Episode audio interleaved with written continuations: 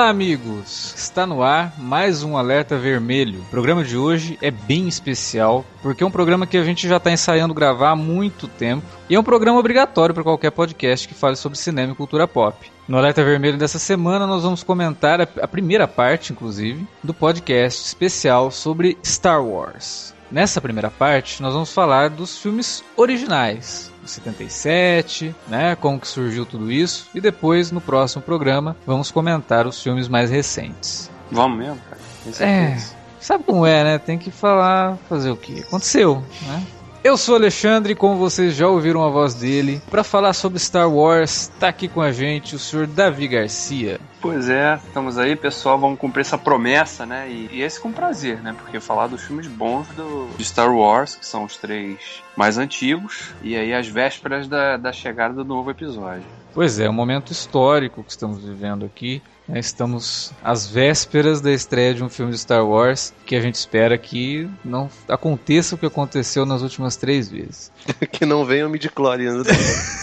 E agora que ele acabou de falar aí, ó, já se entregou, tá aqui também com a gente, o senhor Felipe Pereira. Não, a partir de agora eu quero cham ser chamado de Luke Starkiller e eu sou um guerreiro samurai de 80 anos que vai proteger a República do Império Galáctico. Com meu amigo Davi Garcia, que se chama Han Solo e é um homem verde. Pois é, né? Ficou estranha essa história, né? Se você não conhece a história, a gente vai explicar mais ou menos por que, que ele falou tudo isso. Mas fica por aí, a gente volta daqui a pouco, depois da vinhetinha, para comentar Star Wars.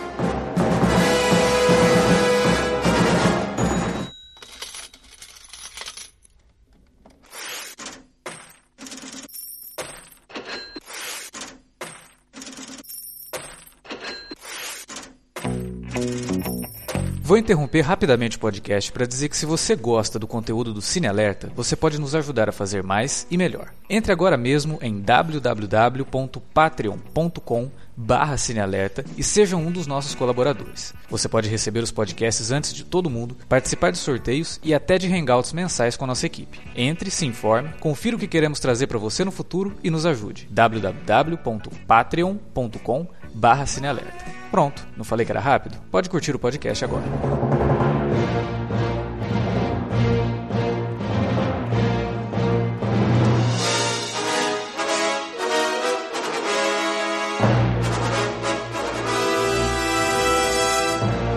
Antes de entrarmos nos filmes, em todo aquele processo bacana de produção que a gente sempre gosta de falar, é importante que o ouvinte saiba o que estava acontecendo na década de 70, principalmente nos, nos Estados Unidos, né? Na, na, última metade da década, né? Sim. De 76 para frente. Star Wars seria originalmente lançado em 76, né?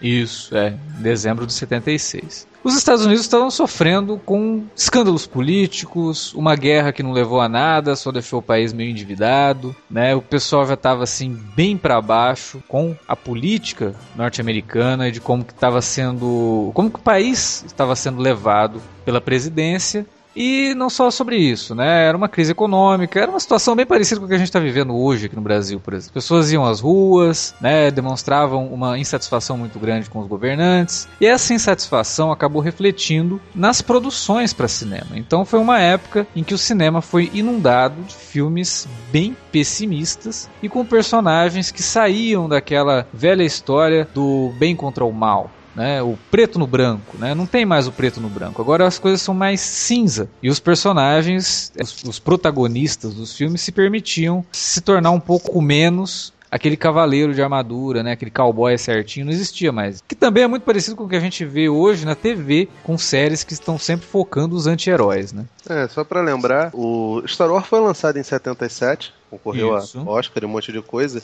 E em 76, um dos filmes mais premiados, não ganhou, evidentemente, o melhor filme, mas ganhou o melhor roteiro adaptado, foi um, um filme chamado Todos os Homens do Presidente, que Isso. é do, do, do Pakula, do Alan J. Pakula, que basicamente falava sobre é, toda essa situação política dos Estados Unidos, que era a crise de Watergate, a entrega de, de mandato do, do Richard Nixon, né? E que falava também sobre, sobre muita coisa do, do, do que acontecia no, no, nos Estados Unidos, né? Esse fracasso na guerra. Se a gente for lembrar, é, talvez a, o, o expoente de ficção científica anterior, Star Wars, que mais fez sucesso, além, evidentemente, de Planeta dos Macacos, que também tinha muito disso, foi Star Trek, que na época não podia se falar sobre Guerra do Vietnã, sobre Guerra Fria, sobre nada disso, e Star Trek tinha que fazer é, muitos paralelos de, de maneira alegórica dentro dos, dos seus episódios. É, era um outro tempo, né, na, na década de 60. E em 70, as coisas eram muito mais pessimistas. Sim, muitos filmes catástrofe, né? Muitos filmes é, pós-apocalipse. E Star Wars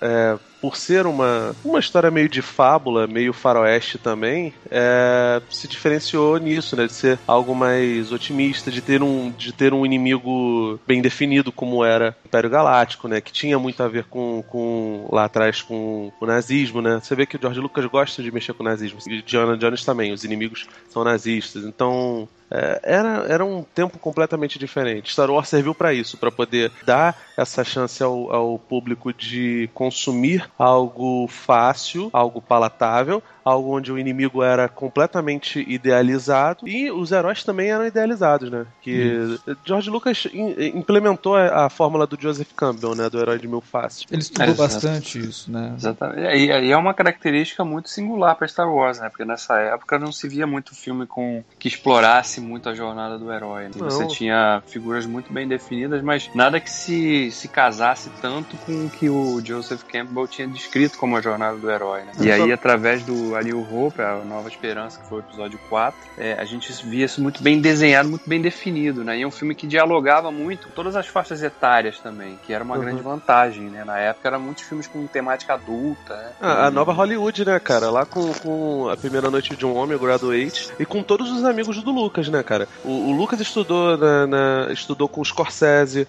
com o Brian De Palma, com o próprio Coppola, que ajudou ele a produzir os dois primeiros filmes dele, com, com o Steven Spielberg. Todos esses caras, talvez o Spielberg um pouco, um pouco menos, que o Spielberg começou mais com filmes de terror tal, mas é, todos esses caras tinham uma carga muito dramática, né, cara? O, o, o, Scorsese e o Coppola fizeram filmes com Roger Corman, filmes de, de, de terror. O De Palma já fazia de, filmes mais densos e acabou mexendo um pouco no, no, no roteiro, deixando a coisa, o roteiro do, do, do, New Hope um pouco mais, mais fácil, né, de, de se entender. Era uma, uma Hollywood completamente diferente da, da Hollywood de hoje, né? E que também queria fugir das convenções da velha Hollywood Hollywood, né? Queria fugir das amarras dos grandes estúdios. Você assistir documentários sobre essa época, eles sempre vão falar do pessoal mais velho que estava cuidando do cinema naquela época, que era um pessoal que estava acostumado com uma forma de fazer cinema que o público já não, não conseguia mais se identificar, né? Eram filmes antigos e é. que isso, inclusive, atrapalhou bastante o George Lucas na, na montagem do primeiro Star Wars, né? Ele deixou na mão de um pessoal que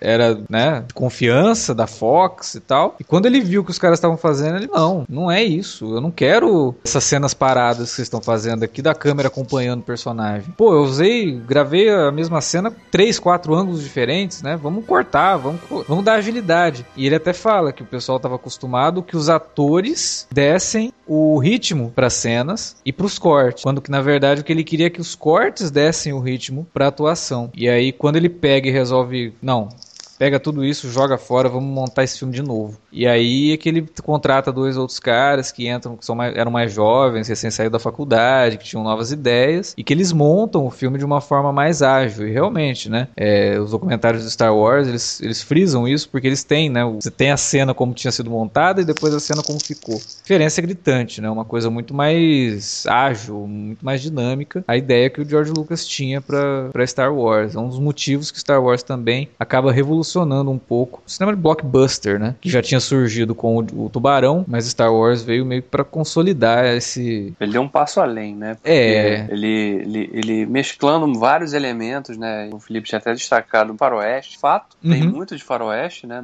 Ele resgata a época áurea do faroeste, mas numa outra ambientação mais moderna, mais futurista, claro. Embora a gente saiba que ele não fale de. Ah, não, é, é uma, uma galáxia muito, muito distante. Há muito tempo. Muito tempo, muito tempo né? Mas é. Muito tempo atrás, até fala, né? Mas tudo feito de uma forma assim que parece que é um, é um futuro já meio velho também, né? Uhum. Ele tem muito essa, essa, essa forma boa, boa sacada é. do, do, primeiro filme. Isso e é também... graças, a, graças à direção de arte, que é Excelente, né, cara? Sim, todo, todo o departamento de arte de Star Wars é realmente um departamento de arte, porque foram artistas, é. cara. Porque os caras, o que eles fazem ali, é, desde os desenhos iniciais do Macquarie, né, que faz os primeiros esboços e os primeiros, as primeiras artes conceituais, até o pessoal que de fato colocou a mão na massa e transformou aqueles desenhos em cenário, em criaturas, em máscaras, em maquiagem, em figurino, é fabuloso, né? E você imaginar que eles fizeram aquilo com recursos escassos, né? É, e precários às vezes até. Né? Precários, né? totalmente precários. Eles sujavam mais. Né? Muito improviso, né? Muito.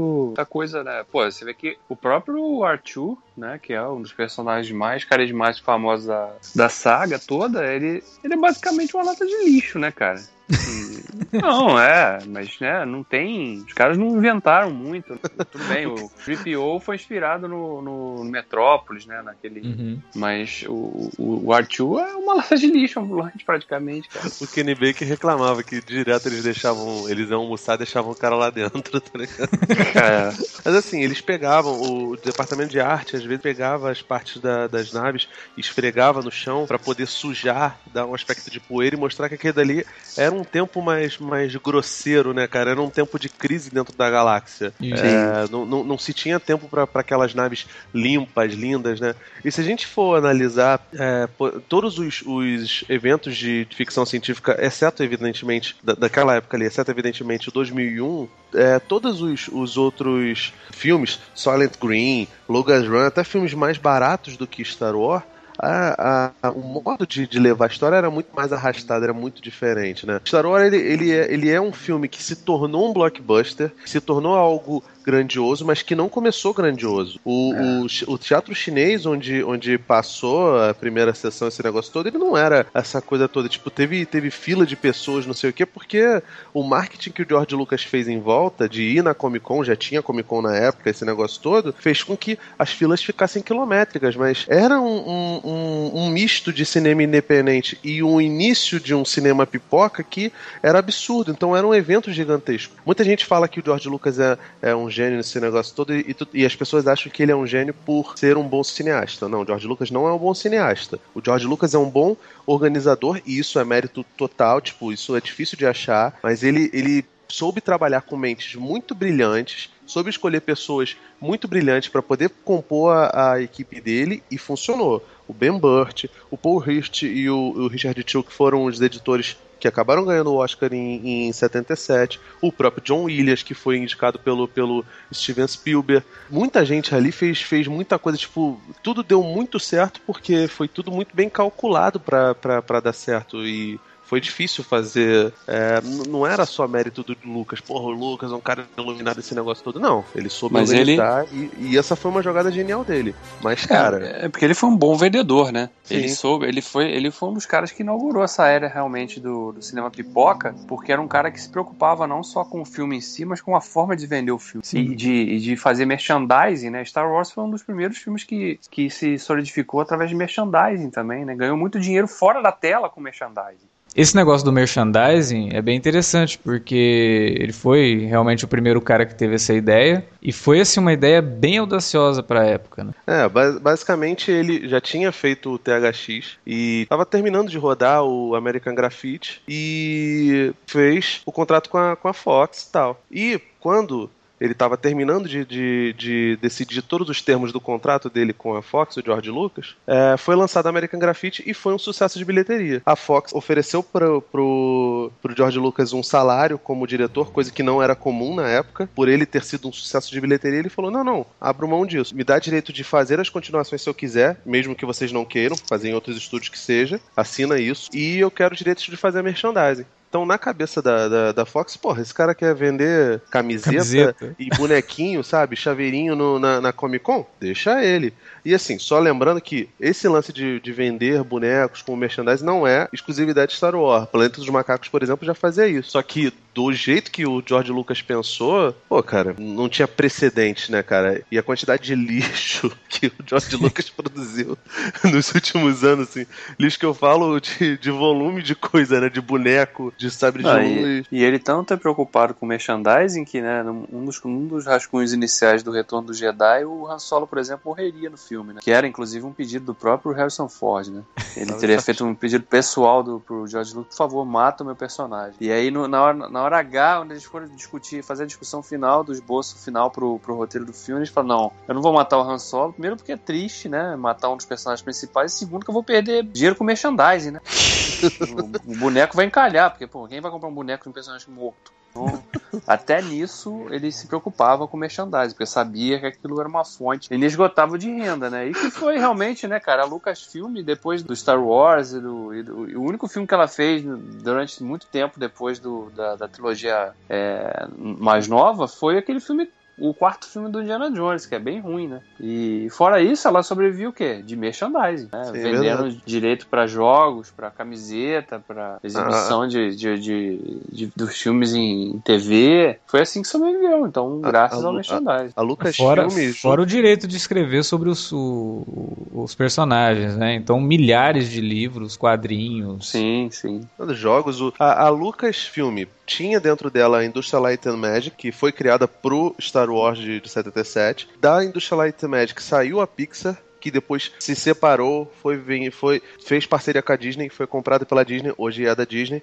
Teve a, a, a LucasArts que, que fez uma Tem a Lucas, LucasArts também, que é a divisão de... A, a Lucas Animation, que, que fez os, os desenhos tanto do, do Droids e do... que era outra, outra encarnação, né? Droids e Ewoks, quanto fez esses novos aí do Clone Wars e o Rebels junto uhum. Rebels com a, com, a, com a Netflix. Então, tipo. Foi Fora o Skywalker Sound também, né? Que é a... Sim, sim. Então... Do mesmo jeito que a Industrial Light and Magic trabalha com visual, visuais, Skywalker Sound trabalha com engenharia de som, né? É, pra cinema. É muita é, assim, coisa, cara, né, cara, A gente, pode, a gente pode malhar o George Lucas por muita coisa e tal. A gente vai falar mais disso aí ao longo do podcast, mas essa visão de, do todo, do negócio, hum. cara, realmente tava um pouquinho à frente dos outros, né? Um pouquinho sim, não, né? Muito à frente, não, né? Muito, à frente, muito à frente. Até tem um dos produtores da Fox que fala que o George sabia, ele conhecia esse mundo que ele queria é, construir. Aí ele para assim, porra, ele construiu esse mundo. É, ele né? fala isso. Sim. É. ele que fez isso. Ele percebeu tudo. que o mundo estava mudando porque ele ia mudar o mundo, né, cara? Exato. De, de então, é. Não existia blockbuster antes disso. O, o, primeiro blockbuster eh, normalmente é entregue pro, pro Tubarão, porque isso. teve muita gente indo e teve mil continuações, mas, cara, do jeito que foi Star Wars. Assim, Inclusive esse ano, né? Tá saindo aí o Tubarão 19. É. até, até dezembro.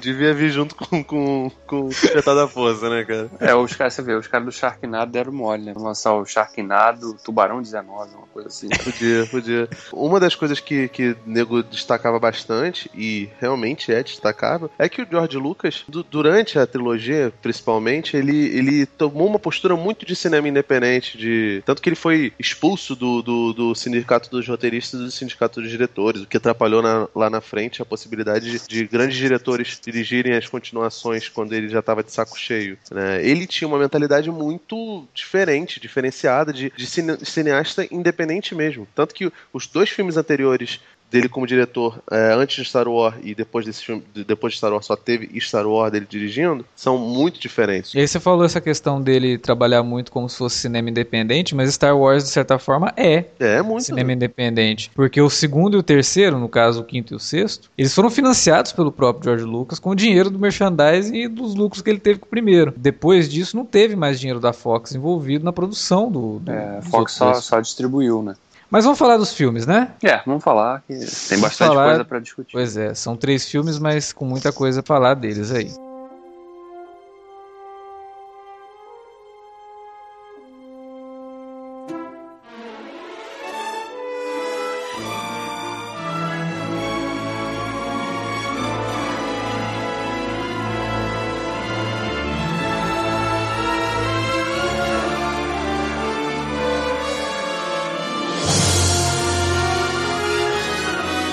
Verão de 1977, chegava aos cinemas Star Wars, aquele filme que contava a história do Anakin Starkiller.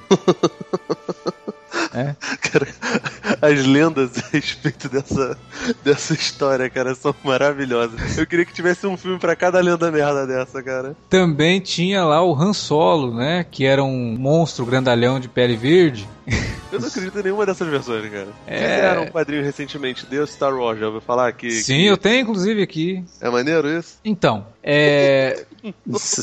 pois é, esse, esse, esse é o filme do mundo bizarro, né? É o filme que tá no mesmo universo paralelo em que De Volta pro Futuro foi protagonizado pelo Eric Stoltz, né? Onde também foi, foi produzido o filme do Superman dirigido pelo Tim Burton. Esse filme não existiu, graças a muitas revisões de roteiro feitas pelo George Lucas e pelos amigos dele, inclu incluindo o Sir Brian De Palma. No verão de 1977 chegava aos cinemas Star Wars. Aquele filme que você conhece, conta a história do Luke Skywalker, vivido pelo Mark Hamill, que vai lá lutar contra o Império Galáctico, que é comandado pelo Imperador Palpatine e pelo nosso querido Darth Vader, o vilão mais emblemático da história do cinema. Mas aí, eu acho que Star Wars é uma coisa que faz parte da infância da né? Faz parte da nossa criação como cinéfilos, antes de sermos cinéfilos, da nossa criação como pequenos nerds que ficaram encantados com esse mundo realmente mágico que o George Lucas e seus gênios por trás de Star Wars criaram. Eu queria saber de vocês, assim, como foi o primeiro contato que vocês tiveram com Star Wars? Vou perguntar primeiro pro Felipe, que o Felipe é o, é o mais novo, né, da gravação. Então vai lá, Felipe, fala pra gente como é que você conheceu Star Wars. Wars? Cara, pelo que eu me lembro,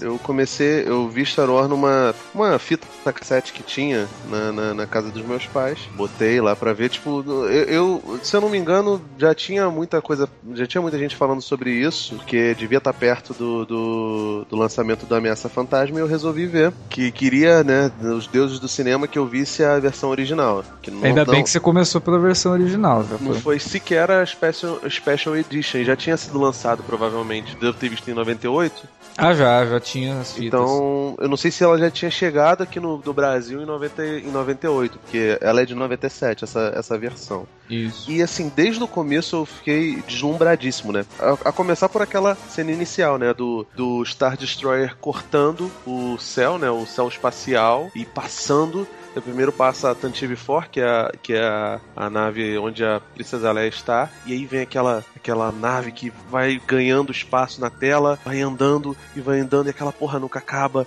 e nunca acaba. E quando acaba, o, o take mostra ela assim da, na, na, parte de trás, e é uma coisa grandiosa, e ela começa a tirar na, na porra da nave, e no espaço interno tem dois personagens muito loucos, dois androides, uma lata de lixo ambulante, e um, um, um mordomo completamente afetado, dourado, andando assim, e, e sabe, completamente louco e, e aquilo dali tudo funcionando de uma maneira absurda, né? Daqui a pouco abre-se uma porta e entra um monte de gente atirando, os caras de branco errando todos os tiros, impressionantemente. E, cara, de repente se estabelece e mostra o, o, personagem que é o personagem que, que mexe com o imaginário de todo fã de Star Wars, do o Darth Vader, que era ridículo, pra caramba em 90 e poucos. Eu vi, foi caraca, dá vontade de rir disso. E ao mesmo tempo era muito amedrontador, né, cara?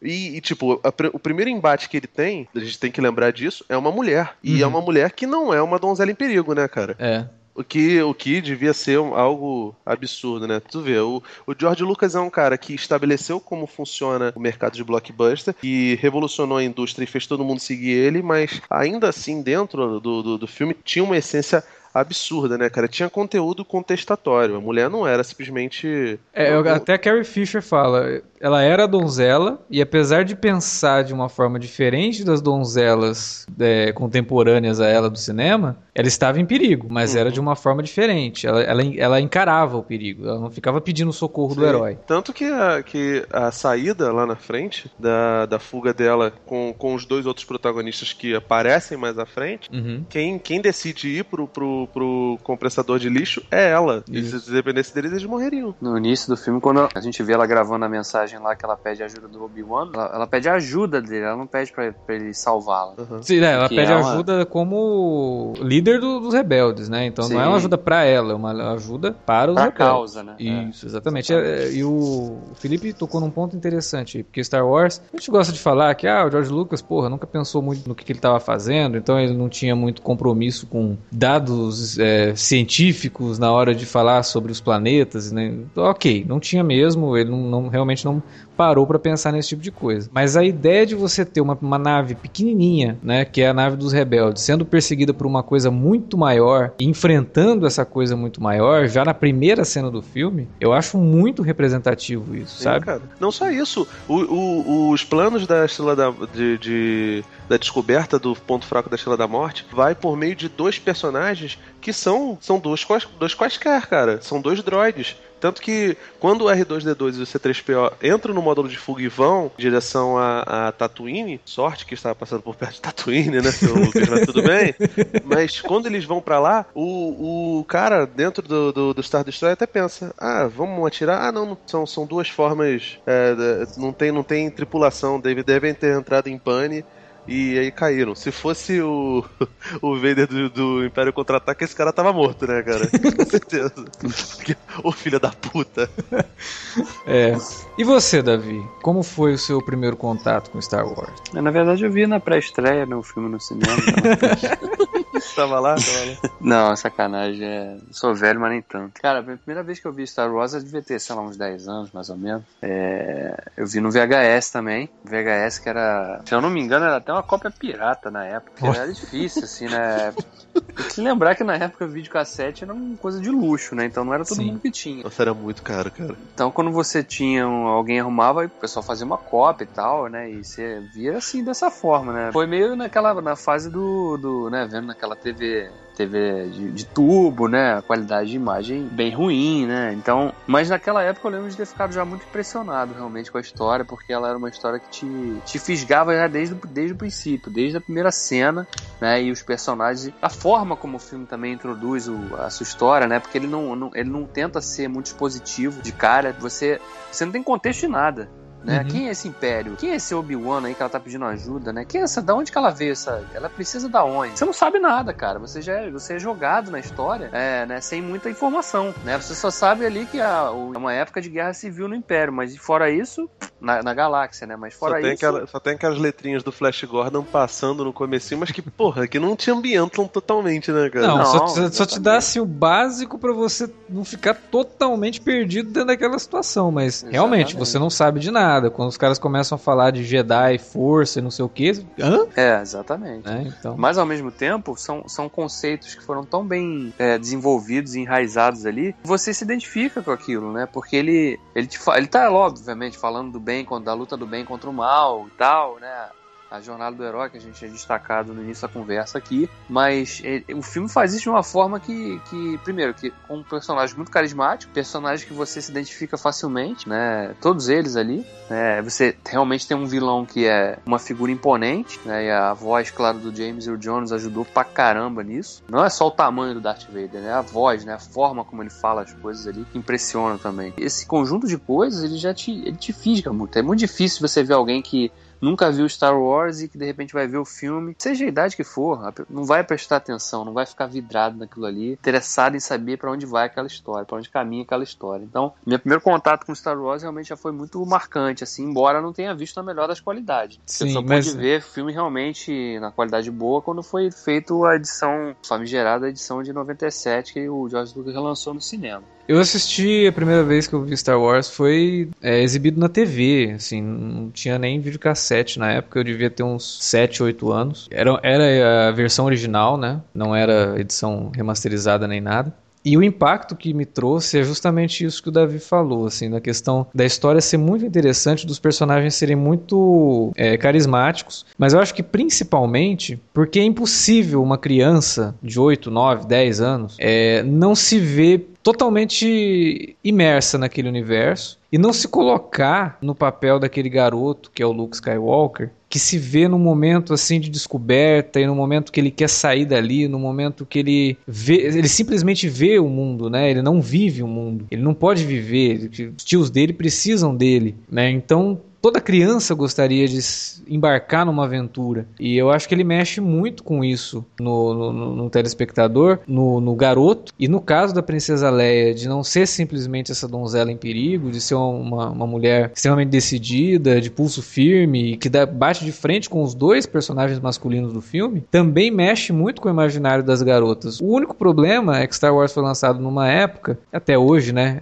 Ainda é um mundo dominado por homens, mas foi um, um filme que o apelo dele era praticamente todo em cima do público masculino. Apesar de George Lucas ter escrito muito bem a personagem da Leia de ser uma, uma mulher forte, o filme não foi direcionado para um público feminino, né? Infelizmente. Então, hoje, com o que a gente está vendo que está acontecendo no, no, novo Star Wars, né, que tem uma personagem principal mulher, a gente percebe que a, o merchandising e o marketing do filme estão sendo direcionados para um público específico também, né? Além daquele público nerd que já conhece a saga e tudo mais. Um público mais abrangente, talvez eu diria, né? Mas... É. Só que a mulher que assistia, a menina que assistia, mesmo sem saber direito, né, o que, que era o filme, também se identificava com a Leia. Então, eu acho que é um filme que realmente mexe com o imaginário da criança. E é por isso que ele é tão importante e por isso que tanto marmanjo que assistiu Star Wars, seja lá em 77, seja em 87, em 97, em 2007, vai continuar assistindo e vai continuar continuar adorando a saga, porque ela não envelhece. Né? O que o George Lucas deveria ter feito na remasterização era simplesmente deixar o filme, continuar de, o, com o filme bonito de ver, para que ele fique cada vez menos velho. Sim. Né? E não aquelas Enfeitar, né? É, com besteira. Né? É, depois a gente até entra nesse, nessa situação, é. mas o, o grande lance de Star Wars é que ele é um filme que trata de temas tão universais, né? De temas tão. palatáveis, né? Palatáveis, mas ao mesmo tempo Todo mundo quer acreditar que dentro de cada um existe um herói e que esse herói pode mudar alguma coisa, né? Então é um conceito abstrato, é um conceito otimista, uhum. mas se a gente não tiver um, um pingo de otimismo, né? Um pingo de, de crença de que a, a, gente consegue mudar alguma coisa... Não, e outra coisa, né? Uma baita sacada que ele teve foi criar um elemento religioso que serve de base para essa história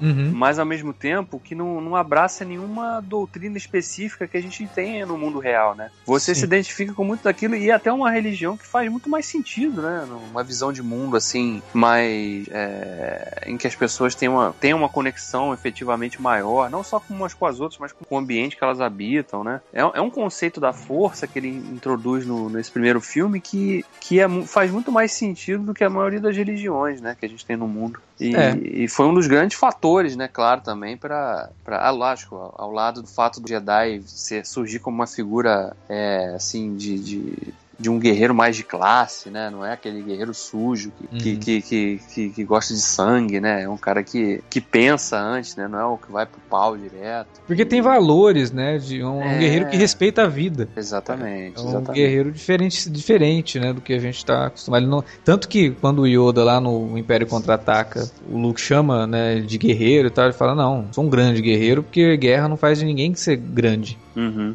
É, então eles não, os, os Jedi não se consideram guerreiros, é. mantedores da paz, mas não guerreiros. É. São conceitos, são valores muito bem trabalhados e que é impossível que as pessoas não se identifiquem. Só se você, sei lá, é zero de empatia, né? Zero de, de qualquer tipo de interesse por qualquer coisa, né? Então, eu acho que Star Wars ele, ele realmente mexe com isso, assim. Ele fisga o espectador e independente da qualidade das continuações, principalmente das recentes, né? Até porque as continuações dos do originais são até melhores do que o primeiro filme. Mas independente de qualquer coisa, você sempre vai se pegar preso a esse universo universo fantástico de Star Wars justamente por conta disso. Todo mundo quer acreditar num mundo melhor, todo mundo quer acreditar. Cada um pode fazer sua parte para mudar aquilo que está te oprimindo, né? Um fazendeiro que tem o poder de mudar uh, o destino da galáxia. É. O, que, o, que, é um pouco da, da, da trajetória do, do, Lucas, né? O cara é. que veio de Diana e ganhou o mundo, né? Sim, sim. Assim, Tanto que acho... o, o, Spielberg até brinca com ele, né? Com isso daí. Fala, Cara, o Luke Skywalker é você, né, meu? Ele, não, não tem nada a ver. Não, Lucas, Luke. Não tem nada a ver. puro coincidência, puro coincidência.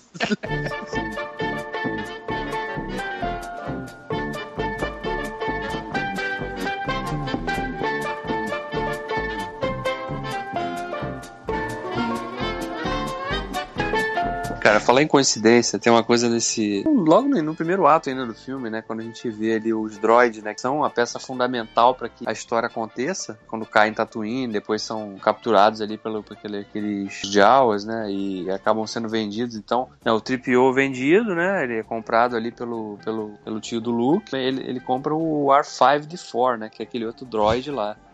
Tem várias teorias malucas sobre aquilo, né? Quando ele compra o droid, fala, ah, então vambora, né? Aí o droid começa a andar, ele anda 10 metros e explode já, né?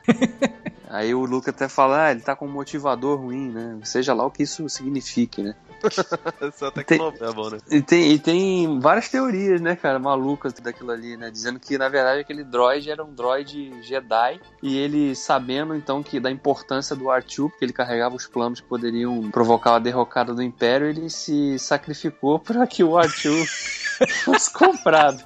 Caralho, cara. Pô, e tem outra? gente nessa teoria, né? Porque, por que ele não falou com o Luke e falou, não, não, sabe aquele ali? Me compra e compra ele também. Porque não, já que eu sou Jedi, eu posso ajudar você nessa, não, nessa eu, jornada eu, maluca, eu, né? E outra, e não, depois ele encontraria o Obi-Wan, qualquer coisa assim, cara. Mas porra. Eu achei que outra... você fosse dizer alguma, tipo, ah, o, o Arthur foi lá e sabotou o Não, exatamente. Tem essa também, dizendo que o Arthur deu uma sabotada ali no R5 ali pra... Essa é uma teoria até, até assim, coerente, porque se a gente lembrar lá no episódio, lógico, tá? É. Sei que o Lucas não tinha o episódio 3 na cabeça ainda, tá? Eu sei. É. Mas se a gente lembrar lá no episódio 3, o R2, ele é o único que sabe de tudo que aconteceu. Hum. Porque o, o Organa, ele fala, é, apague a memória do droid, memória do droid protocolo. Uhum. Que é um erro da legenda que foi mantido no Blu-ray, que ele fala, limpa. Na, na legenda aparece, droid, memória dos droids. Na verdade, ele pede pra limpar a memória do droid de protocolo, que é o C3PO. Uhum. O R2 sabe de tudo. Então, quando ele vê o Luke alguém chama ele de Skywalker. Exatamente. ele liga, opa, peraí. Não, o pior não é isso. O pior é o, o R2 ser supostamente amigo do Luke e nunca falar para ele que o Vader era pai dele, mas tudo bem. Ele tentou, mas o Luke não entendeu. Ele ficava naqueles blip, blip, blip lá. É, e... no início ele não entendia, né? Ah, não, é, legal, porque o Luke consegue entender até o Chewbacca, mas.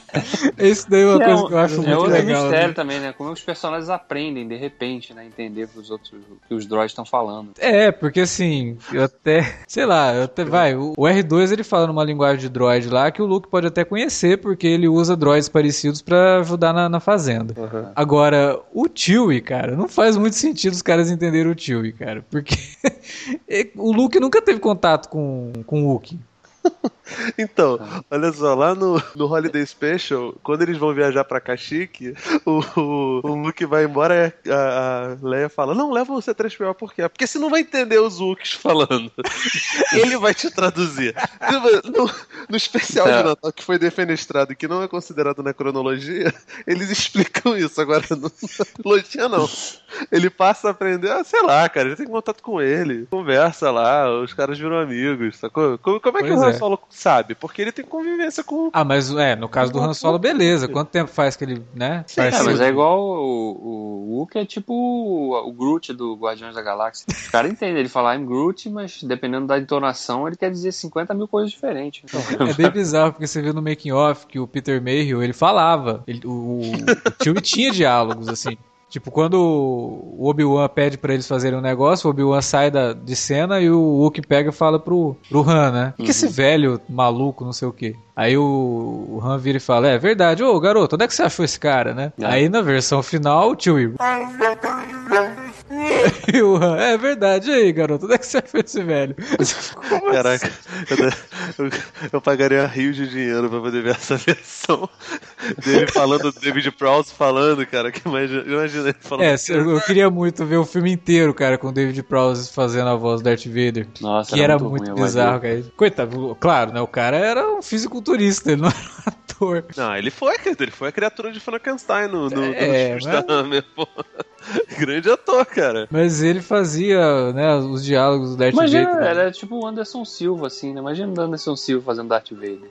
O pior do Prowse é que além da voz fina, ele tinha um sotaque escocês muito. Muito característico. Né? Forte, né? assim. É. Tipo, o, o cara da, da, da, da, produção lá, que pegava os dailies, né? Os copiões do, do filme, e falava: Eu vi aquilo, e a hora que eu ouvi aquele sotaque, aquela entonação de voz, era ao mesmo tempo hilário e a, assustador, porque a gente não sabia o que fazer com o Darth Vader, porque não dava para colocar aquilo. Até surgir a voz do James Earl Jones, que realmente, o cara é fabuloso, tanto que dublou depois o Mufasa casa, né, no, no Rei Leão. É. é um, é, ele é um grande ator, né? Mas ele é um grande ator de voz, assim. Então, é, James Earl Jones. acreditado, né, cara, no começo. Ele, ele pediu pra não, pra não botarem o nome dele quando virou sucesso. Ele, não, não, não, eu sou o Darth Vader. O Darth Vader sou eu.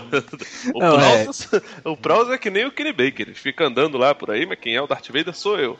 É, porque assim, é, como a gente tinha falado antes no primeiro bloco, Star Wars estava sendo desacreditado pela Fox, e não só pela Fox, mas por distribuidores nos cinemas também. Os cinemas recusavam a exibir Star Wars antes do filme realmente ter um, um bom desempenho com, os, com a crítica e com o público. Uma, uma vontade, né? Com Total, e do, do, com, a, com, a própria equipe de produção do filme que ficava vendo aquilo, meu, o que, que esses caras estão fazendo? O que, que é isso? Que troço ridículo, né? Isso aqui vai ficar uma bomba. O, o Alec Guinness, ele quando foi chamado, ele foi receber recebeu o dinheiro, era uma grana boa, ele aceitou, né? Ele começou a fazer, ele, merda que vocês estão me botando, cara. Ele ficava desesperado, cara. Só que, por incrível que pareça, por mais que ele reclamasse e achasse, achasse que aquilo dali era, era, era terrível, quando perguntavam para ele sobre, sobre o, o filme, uma vez um fã chegou, pô, cara, queria falar com você, não sei o que, ah, tá, sou muito fã do seu trabalho, ele, ele achando que ia falar sobre, sobre carreira shakespeariana, né? Ele, ah, o que que foi? Não, que eu vi Star Wars, vi, porra, 50 vezes, cara, o que que você tem a falar pra um fã de Star Wars? Falei, ah, você viu 50 vezes? Vi.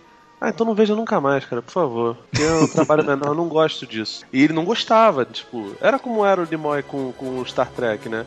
E no entanto, quando começaram as, os, os, problemas lá no, na Tunísia, quando eles gravaram em Tatooine, aquela, aquela coisa toda, do, do, os atores todos queriam ir embora, o pessoal da equipe queria ir embora, porque eles montaram o set de filmagem, veio uma tempestade, destruiu tudo, eles montaram de novo, destruiu tudo, e foi, foi terrível. O cara que se mantinha profissional pra caramba era o Alec era Guinness. O Alec Guinness. E, é, e, é interessante, porque essa, essa falta de identificação dele com o material do Star Wars não transparece no, no filme. Não, ah, ele era profissional, né, cara? Muito profissional. É, então cara... você, você compra a ideia do Obi-Wan como um velho sábio, né? Como é um eremita ali, né? Que... Exatamente. E ele tá momento nenhum. né, cara? Ele fez filme com David Lean, né, cara? Pô, Sim. Lawrence da Arábia, Ponte do Rio Kwai.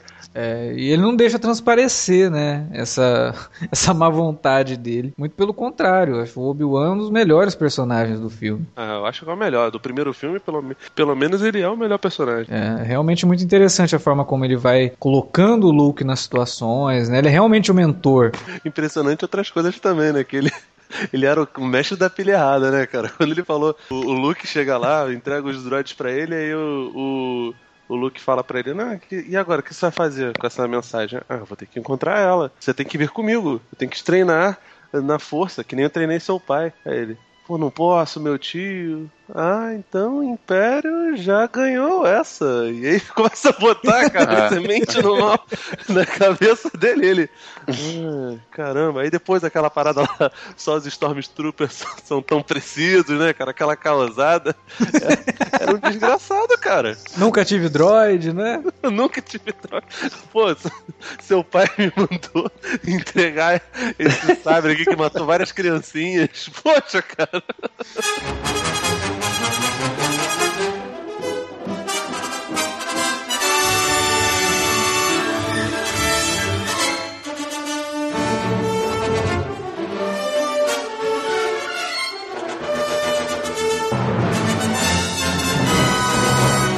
Cara, uma, um outro grande acerto que eu gosto muito do, desse primeiro filme, da Nova Esperança, é a introdução do Han Solo também. Uhum. Porque é um, é um personagem anti-herói e ele, ele é estabelecido muito de, de, uma forma muito marcante, né? Primeiro que mata um cara logo a queima-roupa ali. Ouviram, né, filhas da puta? Ele mata o cara. Ele não é, ele atira primeiro. Ele, ele é, é, não, não atira primeiro, não, ele só atira, porque o outro nem atirou. Não tem tiro. O grilo é, não atira, ele é um merda, ele não, não atira. Então ele é, ele é, um cara, ele é um canalha, né? O cara é um contrabandista, um cafajeste, só, tinha como. Mas também, coitado, né? Ele só vivia pelos cantos da galáxia só com uma bola de pelo do lado. Cara, deve dar um trabalho danado limpar a Millennium Falcon, né?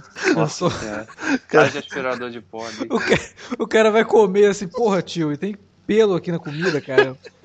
Mas é, é, é, legal isso do, do Han, dele ter esse personagem que é o Chewbacca. Meu, o que, que é o Chewbacca? É um cachorro gigante, né? E aí você, você vê aquilo a primeira vez e fala, nossa, que troço bizarro, né? Que troço tosco. É. Mas não, o Chewbacca é apresentado durante o filme como um personagem que, ó, melhor você não mexer com ele, né? Ó, se for jogar com ele, você ganha, porque se você perder, ele vai arrancar teu braço, entendeu?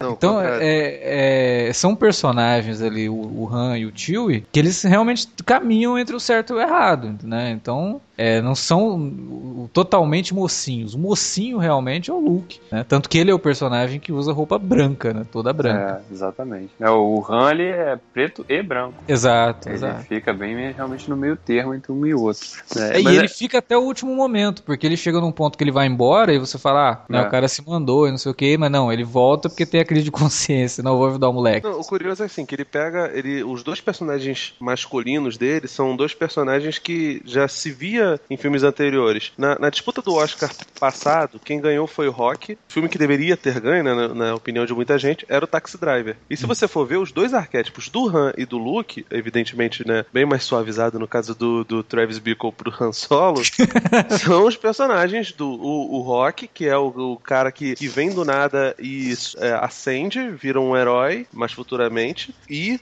do, do Travis Bickle, que é o, o cara lá que, tipo, é, é, é eles até são, são transportadores também, né? É verdade, né? Então, tipo, são, são isso, são, são dois, dois anti-heróis que evidentemente tem, tem falhas no caráter, é, guardadas devidas proporções na, na, na, comparação, mas que se reúnem ali, cara. E, e, o Lucas conseguiu botar isso de uma maneira que, que fica harmoniosa. Você percebe que tem uma rivalidade entre os dois, principalmente o Han Solo cobra um preço muito alto por, por saber que eles são perseguidos é, é, pelo, pelo Império, e aí o, o, o Luke, não, não se tem noção de câmbio, né? Pelo amor de Deus. Aí ele fala, porra, isso aí dá pra comprar uma nave e a gente ir, sabe? E funciona, cara. Tipo, eles têm uma rivalidade no começo e no final eles viram amigos e um em carne, né, cara? É, não, é muito bom, cara. E o, o Han Solo, pra mim, é um dos personagens que eu mais gosto, na verdade, na, na, na saga toda, assim, né? Na, nos três filmes, né?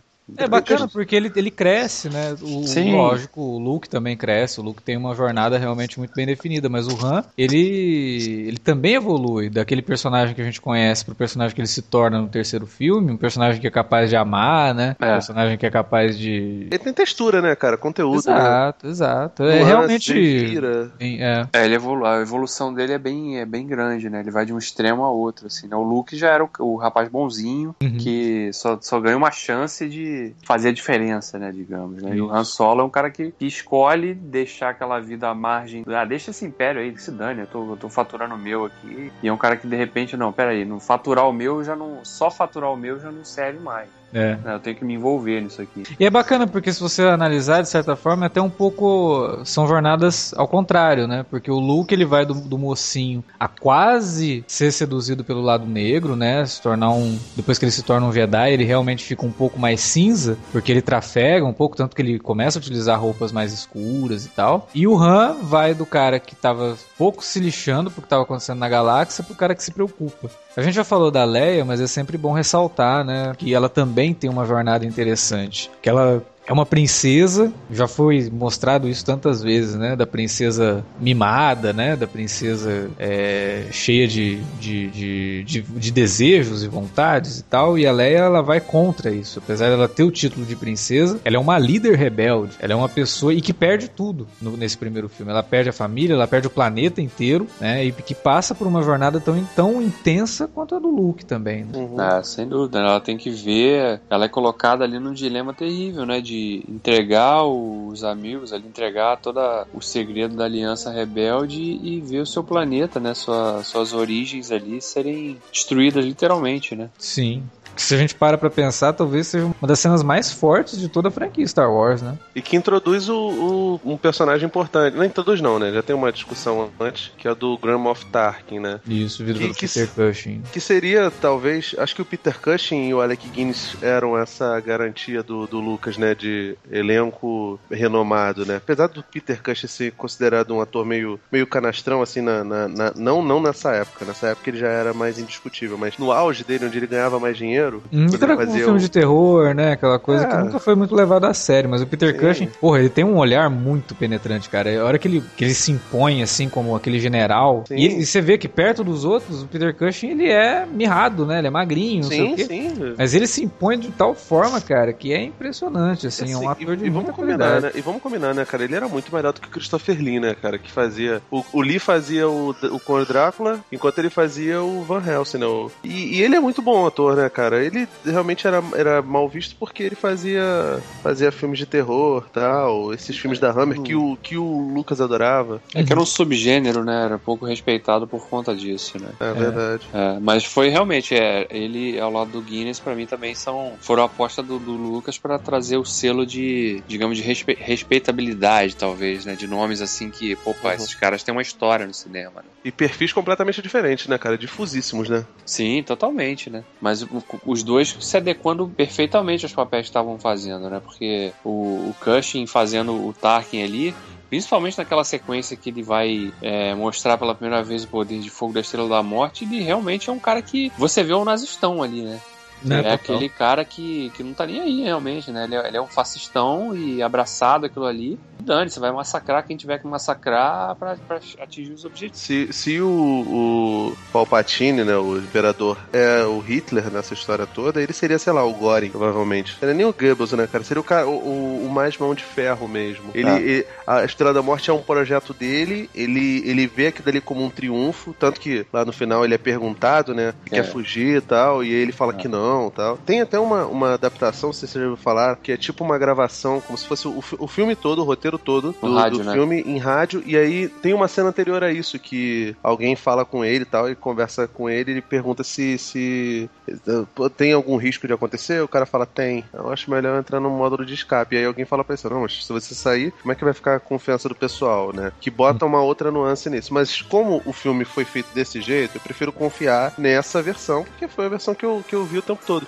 E você vê que ele não, ele não se abala, cara. Ele tudo bem que era mínima a chance, mas mesmo assim, sabe? Ele é um personagem muito forte. Tanto que a Leia, quando encontra ele, fala que é, já devia ter sab saber que o Vader tava na, na coleirinha, né? O Vader era um coadjuvantão, né, cara, desse filme. É, no primeiro ele é um coadjuvante de luxo, né?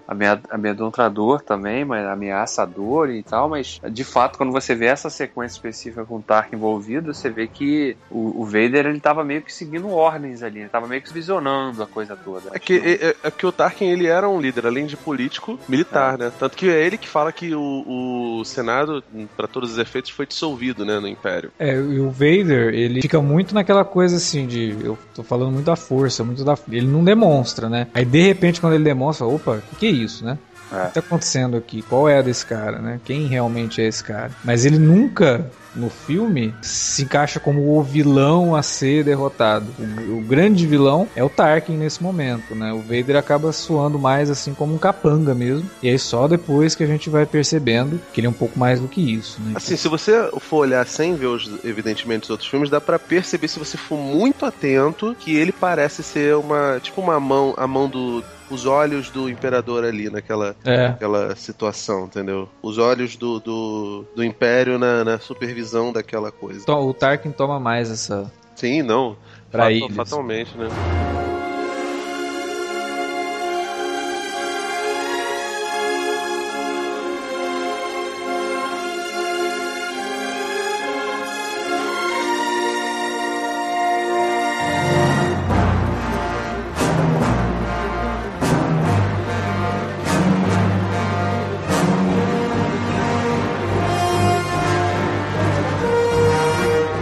E é claro que a gente não poderia falar de Star Wars sem citar a trilha sonora magnífica do John Williams. Ah, cara, sem dúvida. Inclusive, acho que esse também é um dos outros grandes acertos assim, que o Lucas teve, né? Vocês até citaram antes que uma das grandes qualidades do Lucas era saber reunir realmente pessoas de muito talento ao redor dele, né? Pra, uhum. pra fazer o filme esses filmes especificamente. E o, e, o, e o John Williams foi um deles, né? Claro que ele já vinha também do sucesso de Tubarão, né? Do Superman, é, mas assim, Star Wars, acho que para ele, eu acho, eu não sei, eu nunca vi ele falar isso, mas acho que se alguém perguntar para ele qual é o, o, tema mais marcante assim pra, na carreira dele, acho que Star Wars sem dúvida figuraria pelo menos ali no top 3, porque é uma coisa realmente que, que contextualiza muito, né? Dá um tema assim de grande eloquência, né? Para, né? Quando a gente quando começa que surge aquele Star Wars ali, aquela, né? A gente tem ali o, um contexto básico ali do que, que é aquela história ao, ao som da, da, do tema do John Williams é uma coisa realmente inesquecível, né? Você não consegue se desgrudar daquilo depois que você começa a ouvir os, os primeiros acordes ali. Vocês já viram o episódio do Family Guy que zoa, é, falando sobre John Williams? Hum, o, o, Family Guy não. fez o, o, Family Guy faz um especial para cada um dos filmes, né? E aí, tipo, o Luke é o, o, o, o, o filho do, do Peter, agora eu não lembro o nome. E aí, tipo, ele, ele tá lá parado, olhando assim pra, pra, pros sols de Tatooine, e começa a tocar o tema da, da, da força. Aí ele fala, Mr. John Williams, aí aponta assim, tipo, mostra a orquestra e tal. E aí ele vai lá pro procurar o Obi-Wan e quando ele volta tá todo mundo morto, né? O, o a tia dele, o, a, o Owen a tia. Ai meu Deus, eles mataram meu tio. Ele olha pro lado. Ai meu Deus, mataram o John Williams e a orquestra dele. Agora vamos ter que ficar com o Danny Elfman. Aí o Danny Elfman começa a tocar. ele fica com raiva, pega o sabre de luz e corta a cabeça do Danny Elfman. é, não vi isso não. É muito bom. Mas assim, além do, do John Williams, que tem a música que é sensacional. Não é só o tema da força, não é só a música de abertura. No, no, no Retorno de Jedi, aquela, aquela música da Corrida de Asteroides é, porra, cara, é linda pra caralho, é absurdo. A Marcha Imperial, mais pra frente, no, no Retorno de Jedi também. Além disso tudo, tem um cara que é fundamental para que Star Wars fosse um, um, sucesso, que é o Ben Burt que é o uhum. editor de som. Uhum. E, cara, todos os sons que você imaginar de, de Star Wars, esse filho da puta pensou na cabeça dele, bolou um jeito de, de misturar som de, de, de tudo que você imaginar, cara. O som do TIE Fighter é um elefante, né? Isso, é, é absurdo, assim. Os, os documentários a respeito de Star Wars mostram como eles fazem isso, e, e isso foi uma das coisas que ficaram legais na, na nova trilogia também. De, de os sons naturais se misturarem e formarem coisas absurdas, né, cara? E o Ben é. Burt, cara, faz uma, uma uma, uma edição de som que é, que é maravilhosa, né? É, não, sem dúvida, cara. Assim, é, os aspectos técnicos todos de Star Wars, assim, são muito fascinantes, né? A gente, se a gente for analisar individualmente, assim, é... lógico que depois, né, o Alexandre até falou, né, o George Lucas perdeu a grande chance de, de só fazer revisão dos filmes para torná-los mais bonitos, né? Não ficar enchendo de papagaiada, né? Enfiando um monte de bonequinhos, de animatrônica ali, ou de CGI, que... Pra quê, né? Desnecessário totalmente, não, não acrescenta nada à história realmente. Tecnicamente, o, o Star Wars é um filme muito bem executado. Primeiro porque nos campo dos efeitos visuais, ele revolucionou muita coisa, né? A sequência final ali do, do, do ataque ali à Estrela da Morte, cara, porra, você pensar como que o cara fez aquilo, com modelos em, em maquete, miniatura, né? Com trilho, câmera em trilho, assim, o cara, cara, aquilo é muito inventivo, cara. Você pensar que se, eu, se o cara fosse, ó, faz hoje essa sequência aí no computador, eu não sei fazer. O cara fez aquilo em 77 na base do improviso, com miniaturas, com maquete, cara é, com uma equipe gigantesca, conseguindo organizar toda aquela gente com uma empresa que fazia efeitos especiais que estava no embrião desgraçado. E assim, o pessoal da Industrial Light and Magic, até existe uma brincadeira que rola aí sobre, sobre isso, falam que eles gastaram todo o dinheiro fumando, né? Aquele cigarro. E tipo, e funcionou, né, cara? O cara botou outros caras que fizeram exatamente o que ele quis e, e funcionou, mas é por isso que eu acho que a, a primeira trilogia ela é muito melhor, porque tem textura aquilo dali. E espero que o DJ Abrams tenha mantido isso, né? Eu sei que ele botou, usou muito boneco animatronic nesse, nesse novo filme. Ah. E, uhum. cara, essas novas imagens, essas novas cenas, elas, meu Deus do céu, elas perdem toda, totalmente a textura. E, e assim, não justifica só o fato de, ah, vamos botar a, a, a, explosão da Estrela da Morte numa coisa maior, numa coisa grandiloquente, isso tudo tal, e, ignorando, evidentemente, aquela cena horrorosa do, do, do Han Solo conversando com o diabo e pisando na cauda dele, ignorando o Grido atirando primeiro antes do, do Han Solo, ignorando tudo isso. Ainda assim, é um pecado você mexer nisso, cara. Foi um filme que ganhou o Oscar de, de melhor edição, um filme filme que foi um trabalho filha da puta para poder, poder ser editado daquele jeito. E ele é primoroso nesse ponto. Você apagar isso para poder botar uma explosão maior, esse negócio todo, cara, é, é defenestrar em cima do seu próprio trabalho, sabe? É vomitar em cima do seu próprio trabalho. E, é. cara, é, é, esse documentário que eu falei para vocês em boxe, né? O Povo contra George Lucas, ele mostra isso de uma maneira sui generis. O, a obra de arte ela precisa ser, ser finita. Você não pode ficar re, é, remexendo nesse. Imagina se a capela assistindo fosse remexida depois, cara, sabe? É. Por quê, cara? Pô, não, não, não funciona desse jeito, sabe? Você tem que dar um, um fim nessa história. É, o, grande, o, o, o, grande problema do George Lucas foi querer casar a trilogia nova com a clássica, né? Que levou a, a tosca decisão de botar o, o Hayden Christensen é. aparecendo ali no final, né? Então... E isso. Nossa, cara, isso. Ai, meu Deus. Até isso é... Ele é tão isso... tosco que ele chegou a revisar, né? Depois de tirar digitalmente a sobrancelha do, do ator que fez o, o Anakin quando tira o capacete, né? No final do Retorno de Jedi, cara. Isso é, sabe, é de um, é de um preciosismo idiota, assim, que não acrescenta nada. Ah, não, no final do episódio 3 a gente vê que o Anakin tá muito queimado, então não podia ter sobrancelha. Porra, cara! Ai, cara, nossa. Não, assim, essa parada do Anakin ser, ser inserido de, depois, esse negócio todo, eu acho. É, é tipo a tampa do caixão, né, cara? Eu, poderia ser pior, cara. Pod, os direitos do, do episódio 7 poderiam estar com ele ainda, e aí se ele botasse outra pessoa para fazer a Leia, ele ia substituir a atriz. Então, tipo, tu, tudo pode piorar, mas eu, eu, até aí, eu acho até que isso aí foi. Ele simplesmente mijou numa coisa que já tá. Ele, ele soltou um pum em cima de um cara que já tava todo cagado. Mas mesmo na, na Special Edition, cara, você não, não mexe numa coisa dessa, sabe? É errado. Não, não é só atualizar alguma coisa assim e tal. Não, eu queria fazer isso, queria isso desde o começo. Não, não queria, cara. Não, não era para ter essas coisas. Não era para é. ter essas cenas. É exatamente isso que o Davi falou, né? Ele quis fazer uma coisa para ligar mais, para casar os efeitos visuais, para quem assistisse os novos filmes, fosse ver os clássicos, ficava, nossa, né? Não é tão bom quanto os novos, não sei o e tal. Ele tomou meio que o público como um imbecil, na verdade, né? Porque tá, você acha que o teu filme é bom, cara. Você não precisa mexer. Né? O público vai entender que o filme foi feito lá em 77 e vai saber que o filme é bom. Você não precisa piorar seu filme pra ele se parecer mais com esses merdas que você fez recentemente, é. não, cara. Pois é, é complicado isso aí.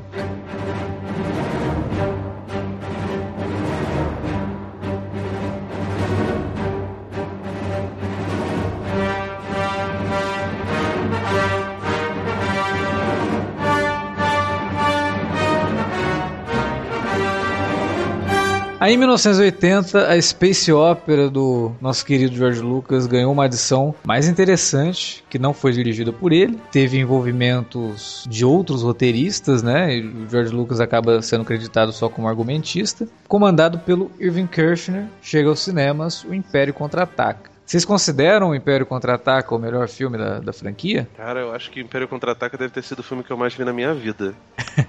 é, eu gosto, é eu gosto muito. Cara. O Império Contra-Ataca é o Poderoso Chefão parte 2 do Star Wars, né? E ele é, é o filme que tudo dá errado, né, cara? É o filme que Sim, o pessoal não. só se ferra. Filme... Não, exatamente. E você vê, é um filme que, que você chega no final e fala, caraca, fudeu tudo, né? Acabou no final, a Aliança Rebelde, acabou... No final, o mal vence, né, cara? Se, se, se lá no final do Star Wars a Aliança consegue uma uma vitória gigantesca que é destruir a Estrela da Morte, né? Apesar de muitas baixas é, no, no final do Império Contra-Ataca, não é assim que funciona, né? É, não, e desde o início do filme, né? É um, você vê uma aliança rebelde realmente sendo perseguida ferozmente, né? Pela galáxia, né? E... É, porque se lá no primeiro filme a grande coisa era assim, porra, ninguém consegue encontrar a aliança rebelde, né? Nem o Império consegue. Como é que a gente vai chegar lá e tal? É. Aqui a gente já começa com um ataque direto à base rebelde em Hoth, né? Exatamente. E... É, aí você percebe o que, que é o Império, né, cara? Qual é, qual é o tamanho desse, desse antagonista? Porque antes era só lá um cara que. um, um bruxo com uma capa horrorosa lutando contra um velho mais fraco ainda do que ele,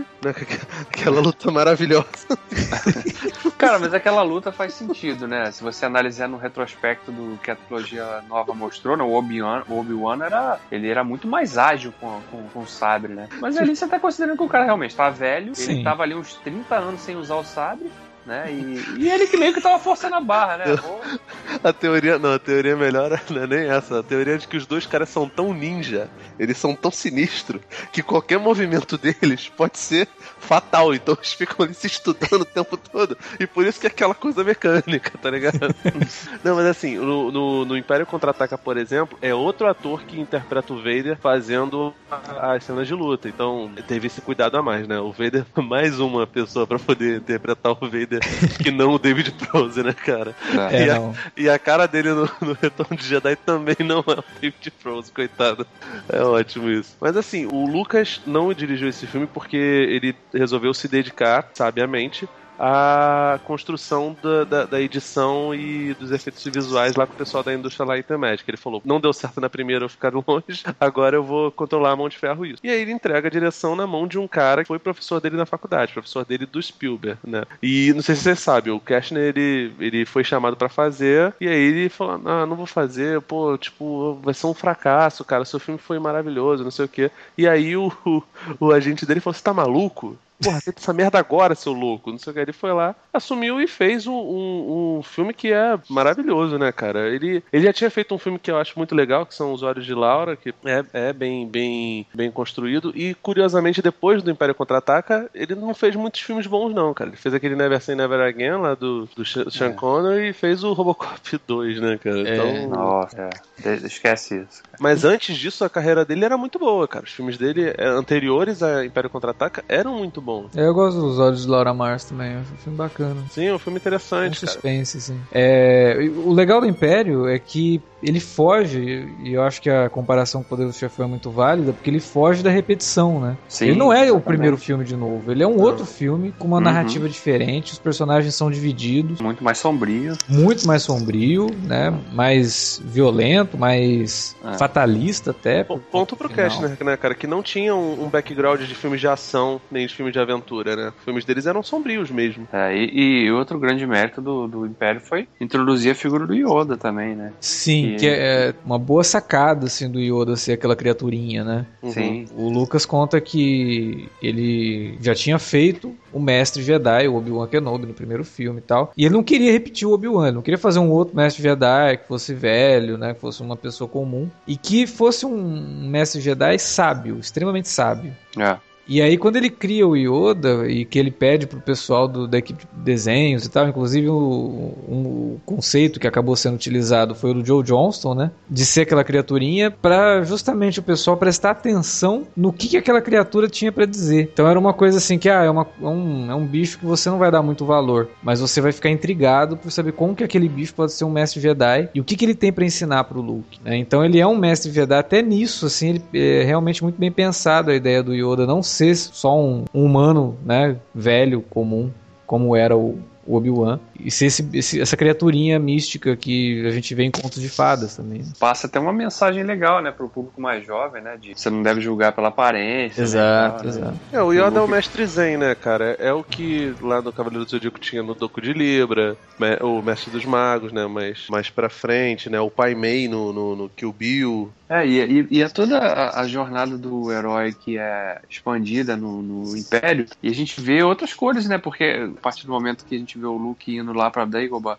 O Luke era aquele cara que tava, né, ah, depois de uma vitória, né, o cara foi peça fundamental numa uma grande vitória da Aliança Rebelde, e ele descobre que ele, na verdade, tem um caminho muito longo para perseguir, né, porque ele, ele não sabia nada do que aquela coisa da força e tal. Ele ah, achou que depois de, de conseguir rebater raiozinho lá usando um capacete dentro da nave da Millennium Falcon lá, ele já tava, já tava dominando o negócio, né? E na verdade ele não sabia nada ainda. Existe ele... toda uma filosofia muito maior por trás, né? Exatamente. Toda a questão de você conseguir dominar o seu medo, a sua raiva, né? Pra não se deixar seduzir pelo lado negro. Isso daí é muito bem trabalhado no Império Contra-Ataque. Quando, quando a gente vê aquela sequência que o Luke tá na caverna também, né? Uhum. Aquilo ali é muito rico, cara, porque é cheio de significados, né? Embora o Luke ainda não soubesse exatamente ali que ele, tá, ele ia ter que enfrentar o seu pai, né? Naquele momento ali, ele só viu o Darth Vader realmente como uma figura imponente e ameaçadora, mas não, não tinha ainda aquele viés pessoal, né? Na coisa, né? Era mais uma, era um objetivo, né? Mas não, não tinha ainda a questão pessoal, né? Familiar envolvida, né? Um elemento que só vai surgir de fato realmente principalmente no, no Retorno de Jedi. Foi muito rica a introdução do Yoda, assim, para ampliar o universo e ampliar o conceito da força também, né? Que tinha sido já pincelada no primeiro filme, mas que ganha uma expansão muito maior nesse segundo, né? É, o segundo é muito sobre isso, né? Muito sobre essa, essa relação da força com tudo que está à sua volta. E, e realmente estabelece a força como uma religião muito mais do que o primeiro filme. Eu achei interessante que Império Contra-Ataca começa num, num, planeta gelado, né? Que é o planeta Hot, né? Mais uma vez o. O George Lucas já tava mostrando que, que os nomes do, do das coisas dele já estavam né, meio loucas, né? Mas beleza. o planeta é hot, mas é, é pelado. Tá. Tudo tá ótimo. É, e, e, a galáxia de Star Wars, ela, ela é uma, uma, uma, galáxia meio louca, né? Tipo, se, se os habitantes de Star Wars viessem na Terra, eles iam ficar malucos, porque a Terra tem todos os ecossistemas. Lá tem um planeta deserto, tem um planeta floresta, tem um planeta todo gelado. Tem um planeta cidade, que é Coruscant. Então, funciona desse jeito, né? E, e o Império Contra-Ataca começa com a maravilhosa notícia de que Mark Hamill se estabacou num acidente de trânsito e fodeu a cara, né? Ele tá. Ele parecia o Frankenstein quando começou as gravações, né? e aí eles têm que botar um elemento lá no, no meio da trama, né? De que ele foi atacado e quase morreu, pra poder justificar aquela cara de, de menino destruído, né? Que ele tava, né? Então... É, que é muito bizarro, né? Coitado do primeiro pro segundo, assim, ele sofre uma, realmente uma transformação, né? Pô, cara, ele era, ele era o galanzinho, né, cara? De repente fica feio que nem o Satanás. O ponto de partida do filme é o Han Solo falando que precisa ir embora, porque ele tem uma dívida com o Jabba, que é aquela dívida que o Grido foi, foi tentar buscar com ele. Precisa se entregar pro Jabba, precisa dar o dinheiro pro Jabba. Tipo, não se tem nem noção se ele tem dinheiro para poder pagar pro Jabba, porque o dinheiro que ele receber em Alderan, ele não recebe, porque Alderan foi destruída. Então é muito complicada né, a situação dele. Ele precisa voltar para poder entregar o Jabba, e aí acontece todo aquele, aquele negócio. Ao mesmo tempo que você mostra como é uma instalação rebelde. Tipo assim, existem pessoas ali equipadas, mas mas que perto da, das instalações do Império, pô, eles estão num, num, planeta, eles têm uma base lá, e aí o Império joga uma porção de, de, de coisas, joga aquelas máquinas gigantescas que são implantadas, cara, porque, tipo, eles não, não, não caem dentro do planeta de Hot, não, tipo, eles são implantados lá e eles têm muito mais estrutura do que, do que toda a Aliança Rebelde. E, e outra coisa interessantíssima é que o filme começa com a perseguição do Darth Vader, que sobreviveu à Estrela da Morte, o único sobrevivente praticamente, indo numa caçada pessoal contra o cara que destruiu a Estrela da Morte, que é o Luke Skywalker. Tanto que quando eles chegam perto de Hot e uma das sondas é destruída, o carinha lá do, do Império fala: Ah, não, vamos mandar não. Falo, vai mandar sim. Ah, não, não vai mandar não. Agora vai mandar. Porque a minha pica tá maior agora. Agora não tem Tark, não tem ninguém. Agora é comigo. Vai mandar sim porque eu quero, porque eu estou sentindo que tem alguma coisa ali. Tava sentindo nada. Ele simplesmente foi, foi um palpite e funcionou. Ele chegou lá, espremeu o pessoal e os rebeldes tiveram que sair. E de repente, aquele trio que lá no, no, no primeiro filme eram os protagonistas são divididos. E, e a aventura segue assim, cara. Tanto que depois que eles se separam ali em Hot, não existe mais reunião de Luke, Leia e Han até o retorno de Jedi. É, e é um, uma, uma estrutura que acaba sendo copiada em diversas outras continuações, né? Sim, um monte sim. de outros filmes resolvem fazer isso, assim, quando tem um, um, grupo de personagens. Até o próprio Piratas do Caribe acaba fazendo isso também, numa tentativa meio patética. talvez, né? é. É. de copiar o Império Contra-Ataca. É, o, isso é um pouco do Duas Torres, né, cara? Quando tem a divisão lá da sociedade. É, mas aí no caso, né, o Tolkien já tinha escrito dessa forma antes, né? Então. Não, sim, isso eu tô falando. É, funciona é uma, dentro do filme, é. É uma das, das inspirações, certamente é uma das inspirações do, do, do Lucas, né? Ah, o, o, um outro amigo meu brinca que as melhores ideias do, do, do Star Wars não são do Lucas, né? É do Kurosawa lá no Fortaleza Escondida, é do Frank Herbert em Duna e do, do Kubrick e do Clark lá no, no 2001. É, mas, mas é isso, né? O o Lucas soube de novo é, organizar boas situações num roteiro que é bem mais amarrado. E o, o, o roteiro do Império Contra-Ataca, agora eu não vou lembrar o, o roteirista. O, é, o mesmo que, é o mesmo que colaborou agora no Despertar da Força. É o Lawrence Kasdan é. e o Lee Brackett. E funciona muito melhor, né, cara? As situações são bem, bem menos forçadas. Sim. Tudo sim. é melhor nesse filme. Não, é, porque, é. justamente porque ele estabelece de fato o, qual é a do Império, cara. O Império realmente é uma, é uma força onipresente em todos os cantos e muito poderosa. Né? E, e os rebeldes eram um grupo muito pequeno, muito mambembe em termos de estrutura para combater aquilo ali, né? É, era tudo muito na base do improviso para eles, assim. É, se eles acertaram e venceram no primeiro filme, né? Foi simplesmente uma vitória que chamou mais a atenção do Império e, e só Exatamente. serviu para fortificar ainda mais a caçada aos rebeldes. Né? Então ele é o filme mesmo que estabelece aquele momento de que, olha, se você quiser parar, é agora, porque a coisa vai ficar cada vez pior pro lado de vocês, né? Então o que, que vocês vão fazer para poder derrotar o, o Império, né? Qual que é a jogada de vocês? E esse filme constrói muito bem isso, com o treinamento do Luke, meio que preparando ele para essa batalha, porque ele sabe que no fim ele vai ter que enfrentar o Darth Vader, que é o cara que matou o pai dele. Até é. ele descobrir, né, no momento catártico da franquia, da franquia, que ele é filho do Darth Vader. Não, é, foi um spoiler, hein, cara. Melhor e, spoiler de todos os tempos. É um dos melhores e que, que, inclusive foi muito bem emulado depois no Toy Story também, né? muito bom isso, cara. No Toy Story 2, né, cara? É, no Toy Story é 2 é muito bem emulado também. E... Cara, é um dos grandes momentos, né? Inclusive, depois desse filme, né? Anos depois, né? Chegou-se a, até a sugestão, né? De qual seria a ordem, né? Pra você ver os filmes do Star Wars sem arruinar a surpresa, né? É. Tem muita gente que, ah, nunca vi Star Wars, vou começar pelo episódio 1, então, né? Porque como é que eu vou começar pelo 4? Mas se o cara começa pelo 1, ele mata totalmente a, a, essa grande virada que tem no final do Império Contra-Ataque, que é a revelação de que o vilão é o pai do mocinho. Não, nada, se ele começa pelo episódio 1, ele vai querer se matar também, né? Mas tudo bem. ele não vai gostar de Star Wars. Simples assim, ele vai parar ali. Vai falar, não, não, tô de boa. Tava e... bem, inclusive, isso aqui. A, a, sugestão que se faz é que, que, a pessoa comece realmente pelo episódio 4, veja o 5, né? Isso. E depois do 5, aí sim, ignore o 1, porque o 1 é uma merda mesmo, é perda de tempo. É, aí você vê o episódio 2. Ou você ignora vê... o 2 também, que é uma merda. Não, mas o 2 e o 3 é importante porque você já vê o Anakin mais velho, pelo menos. Né? Aí, aí o episódio 2 e o episódio 3 seria um grande flashback da, da juventude do Darth Vader. Isso. Né? E aí você volta para ver o. finalizar a saga no episódio 6, realmente, para ver o desfecho da, da, dos, da, da saga. Do, desfecho não, né? Porque agora a gente já sabe que vai ter continuidade, mas aquele desfecho temporário, né? Da, da saga dos Skywalker. O desfecho que não é final, né? É.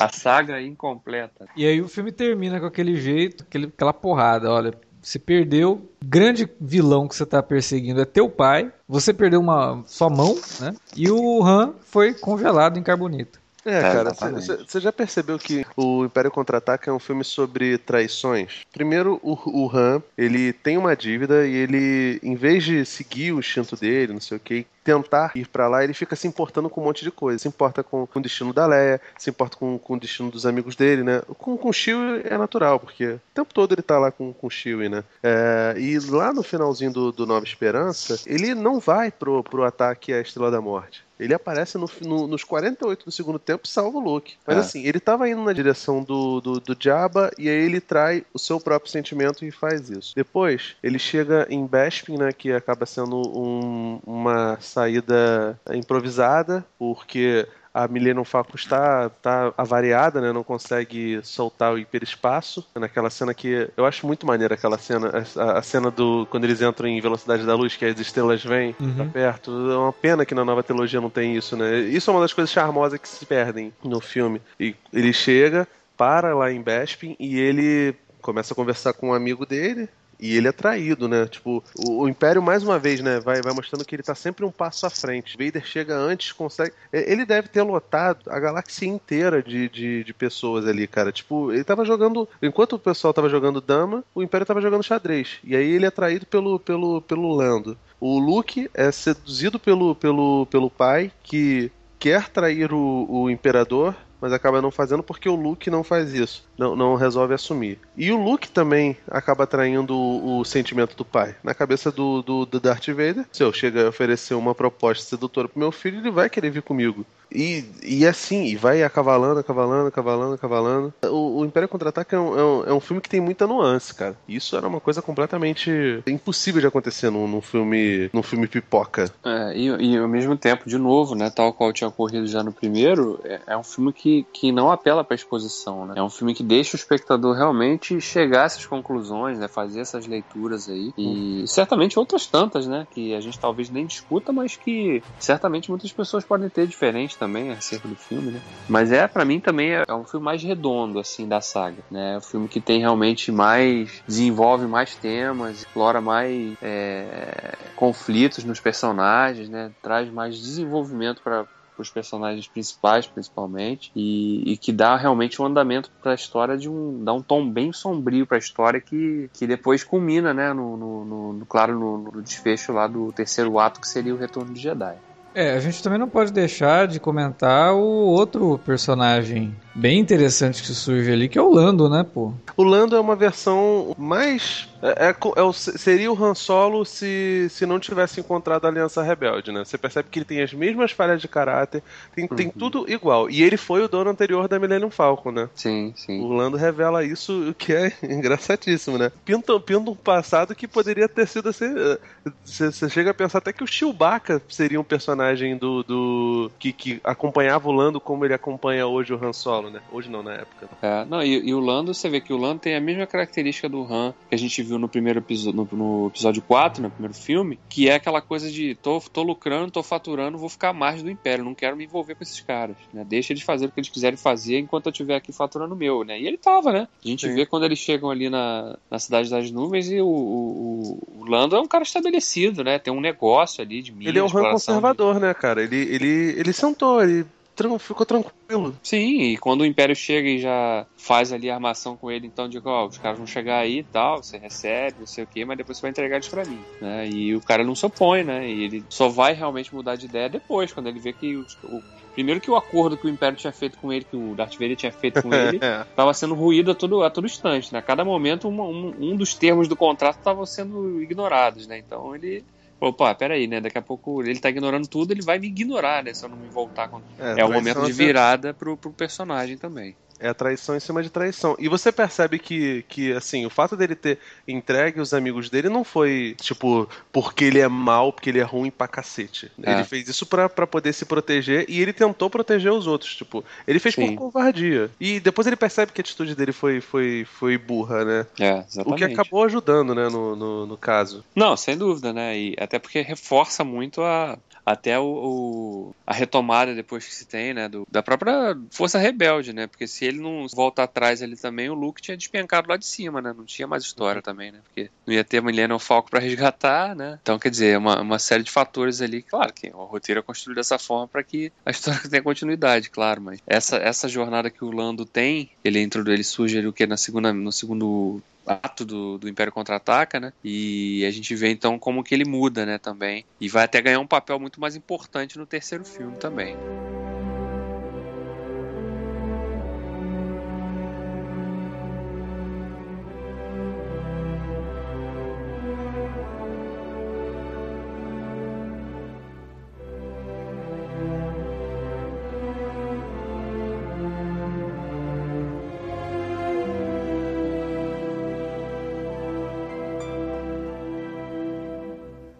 Tem duas coisas que dentro do Império Contra-Ataca funcionam perfeitamente e na nova trilogia simplesmente são completamente ignoradas. A primeira delas é a ação dos droids, né?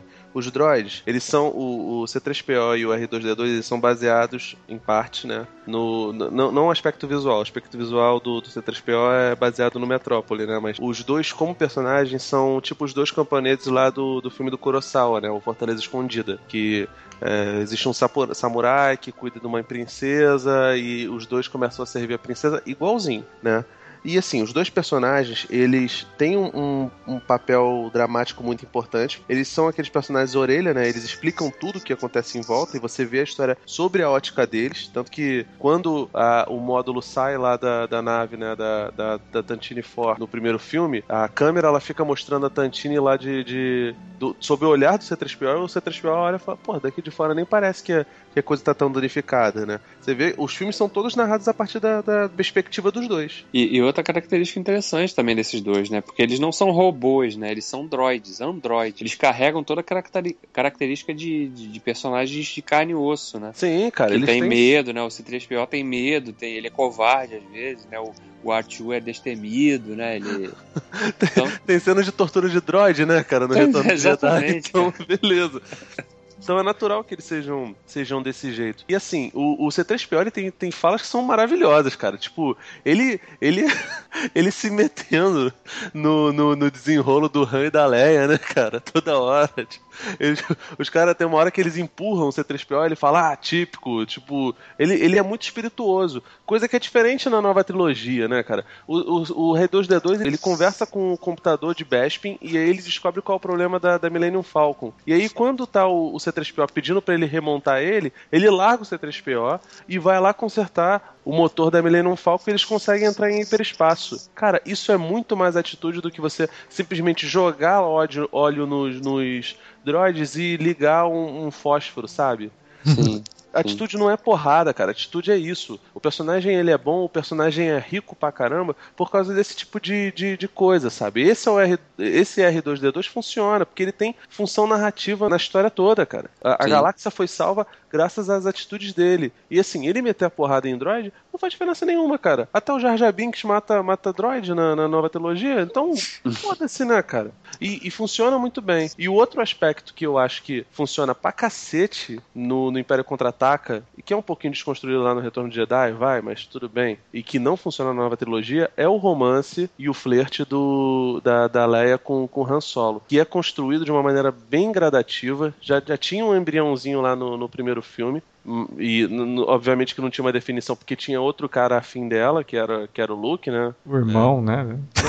Inclusive ele ganha um beijo, ele ganha um beijo na boca, né? Nesse filme. Ele ganha alguns beijos da, da, da Leia, né, cara? Ele ganha Fica dois no, no, Império Contra-Ataca e ganha um beijo no rosto quando ela vai fazer pra, pra dar sorte, né? Quando eles furam. É é tudo muito bem construído, né, cara? Você vê que ela fica lá, ela, ela tá louca pra, pra, pra, pra ficar com ele, só que não pode, não pode revelar porque ele é um escroto do cacete, porque ele é um cafajeste, não sei o quê. E aí vai se construindo aos pouquinhos, tanto que chega aquela cena final, né, que é catártica, né, que ela fala te amo, ele fala eu sei, tipo, tudo isso funciona muito dentro do filme, né, cara? É, é, é, construído com, com charme, né, cara? Não, não, é, não é uma parada piegas, não é cafona, não, não, tem, não tem necessidade de ser adocicado, né? E não é jogada de repente, né? De fato, é uma coisa que foi, foi sendo construída já do primeiro contato desses dois personagens, né? De, aquela coisa do cravo e a rosa, realmente, né? Dois personagens uhum. que surgem assim, não se bicando e que gradativamente vão se interessando um pelo outro.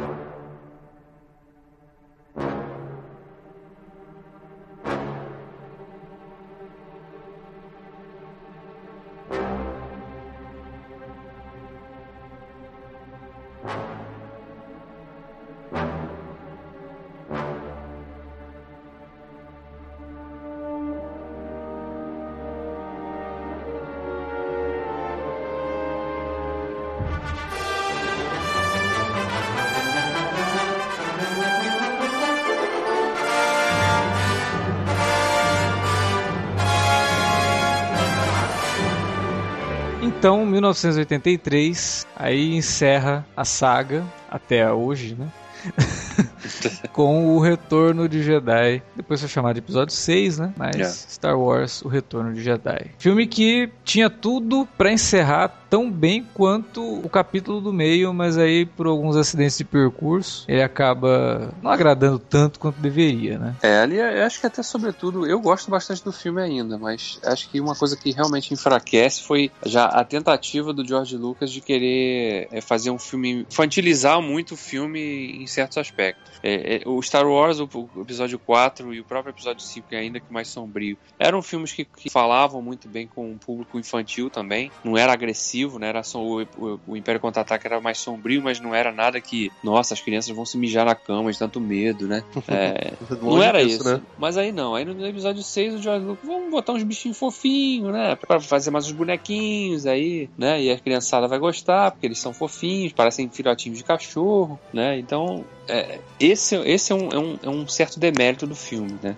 Embora, claro, a presença dos Ewoks ali, e poderiam ser outros personagens, né? Era para é... ser originalmente os Ewoks, né? Enfim, eu acho até que o problema de Retorno de Jedi começou nos bastidores, né? É, como o Lucas tinha lançado o, o Star Wars e era um filme independente e tal, e ele acabou rompendo com algumas, algumas das, da, dos paradigmas né, do, do cinema, foi convidado a sair da, da associação, né, na, do, do sindicato de roteiristas e do sindicato de diretores de cinema. Isso foi um, um, golpe que ajudou um pouquinho o Lucas a se isolar cada vez mais da indústria de cinema, né? Aquela coisa que a gente falou lá atrás, que, que ele era um hippie e um cara do cinema independente, se maximizou pra caramba nesse, nesse filme. Então ele foi obrigado a, a não poder contratar ninguém que fosse do, do sindicato de atores, né? O, originalmente o Retorno de Jedi seria preparado pro Steven Spielberg fazer. Tanto que o, o, Indiana Jones, o Spielberg assina, porque ele é um dos produtores tal, então ele acaba podendo driblar o, o, o, Lucas nessa, nessa situação. Mas Star Wars não, cara. Star Wars, o estúdio Star Wars era Lucasfilm. Nesse ponto, a Fox só distribuía os filmes. Então, ele teve que pegar um diretor que, apesar de ter tido um bom trabalho antes, né? O Marquand fez o Buraco da Agulha, que é um filme bem interessante sobre a Segunda Guerra Mundial, baseado no, no livro do Ken Follett, pra quem não lembra, o Pilares da Terra. Foi, foi ele que escreveu. Apesar dele ter feito esse filme, o Marquand não tinha esse, esse gabarito todo, né, cara? Já não era mais o Irving Cashner, muito menos o Steven Spielberg. E aí, cara, essa condução já começou errada por aí, né?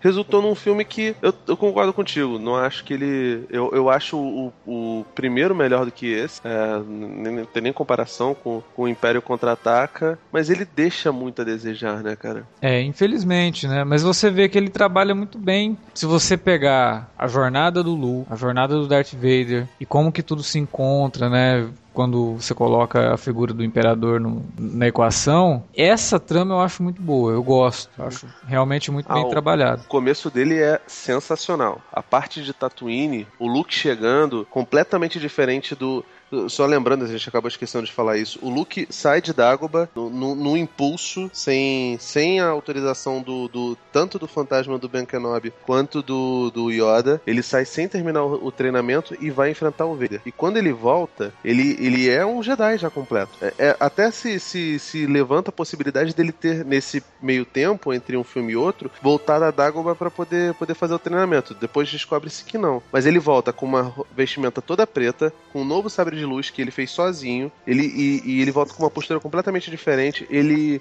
ludibria os guardas do Jabba, como o, o Ben Kenobi fez lá no primeiro filme com os Stormtroopers, e fica por isso mesmo, sabe? É completamente diferente, é, é uma ação frenética, né, cara? O derretimento do, do, do Han Solo e o Lando lá trabalhando como, como infiltrado, isso tudo é sensacional. Ainda tem a sequência do, do, do monstrão lá, né? Que depois ele era até um pet, né? Um dono lá, que ele era tratado como um pet. O cara fica gordo, fica chorando lá quando, Porra, quando ele né? morre. Né? Que é outro aspecto, né? De novo, mais uma tentativa do, ali já era uma tentativa do Luke de fazer piadinha de novo com, com uma coisa assim, uma sequência que tava toda séria, né? Uhum. E aí ele bota, finaliza a sequência com, com o gordo chorando a morte do monstro. É, o, isso, isso é terrível. Isso e o lance de, de botar da, da Slave Leia, né? Que hoje em dia é muito discutido, né? Você transforma uma personagem que era é, absolutamente importante politicamente falando, pra trama então nem se fala, porque ela, ela. Star Wars não é uma história sobre o Luke Skywalker. Star Wars é, é uma história que, se a gente for analisar os seis filmes, é a trajetória de uma família, dos Skywalker, e a Leia é parte dessa, dessa família, mas se a gente for analisar os três primeiros filmes, é, é uma história de três protagonistas protagonistas. É, é um protagonismo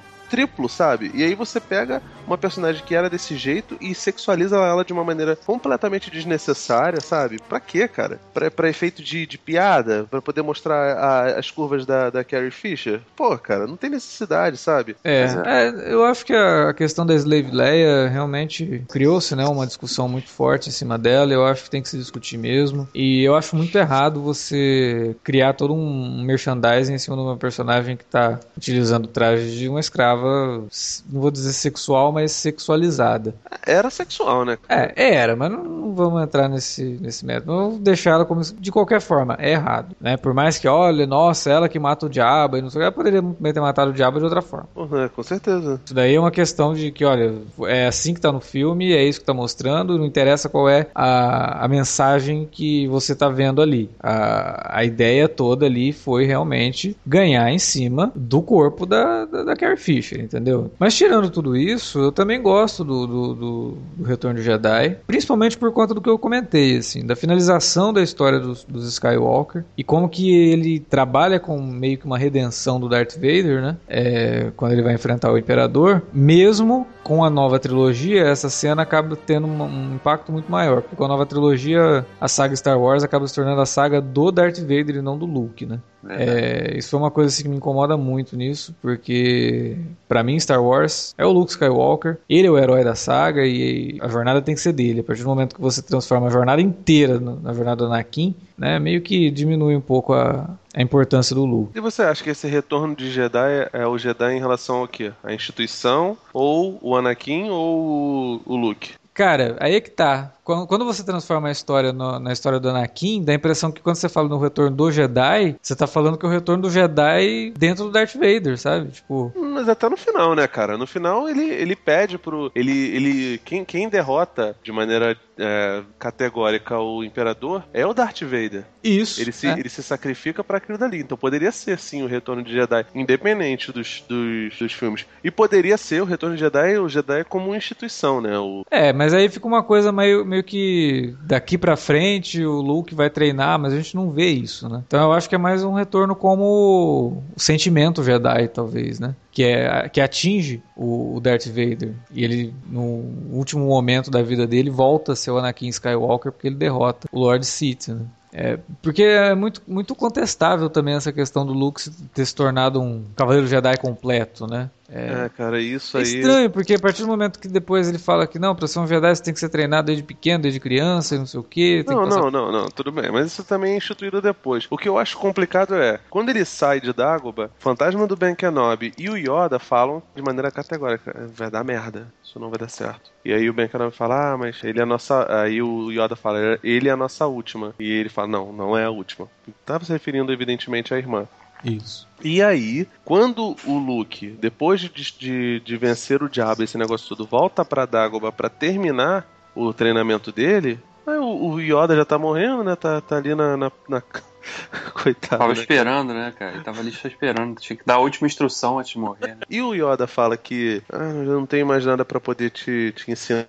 Fica uma, uma lacuna gigantesca. Tipo, se a gente for, for torcer a verdade em torno do roteiro do, do Lucas e do, do, do Kesdan, da galerinha deles, a gente pode pensar que o Luke era um cara tão, tão bom assim, ele tinha um potencial tão grande e ele era o escolhido, esse negócio todo, ao contrário do que, do que a nova trilogia fala, que o escolhido era o, o Anakin, o cara que trouxe equilíbrio à força, ele era tão bom que ele é autodidata, que a força, a força está tão presente nele que ele consegue é, descobrir as coisas sozinho, basicamente, né? É, no é. fim eu acho que os dois, quando escreveram isso aí, pensaram nisso mesmo, cara. Mas ainda assim fica muito mal, mal construído. É, Porque muito fica, jogado, né? Fica, fica parecendo que o, que o Yoda é um maluco, sacou? Ele, ele já tava caduco ali, porque por que, que ele falou aquilo dali então, sabe? E ele tem boas sequências de ação também, cara. Tem, não, isso ele realmente tem, até por conta de ser o mais recente, né? É. Já tava numa, numa época assim mais avançada a questão dos efeitos visuais. É, eu gosto muito daquela sequência de. Tanto da, da batalha, realmente, depois no, lá no terceiro ato, já, quando né, o, o almirante chega ali com a frota rebelde toda e fala It's a trap, né? Que inclusive era uma fala que não tava no roteiro, né?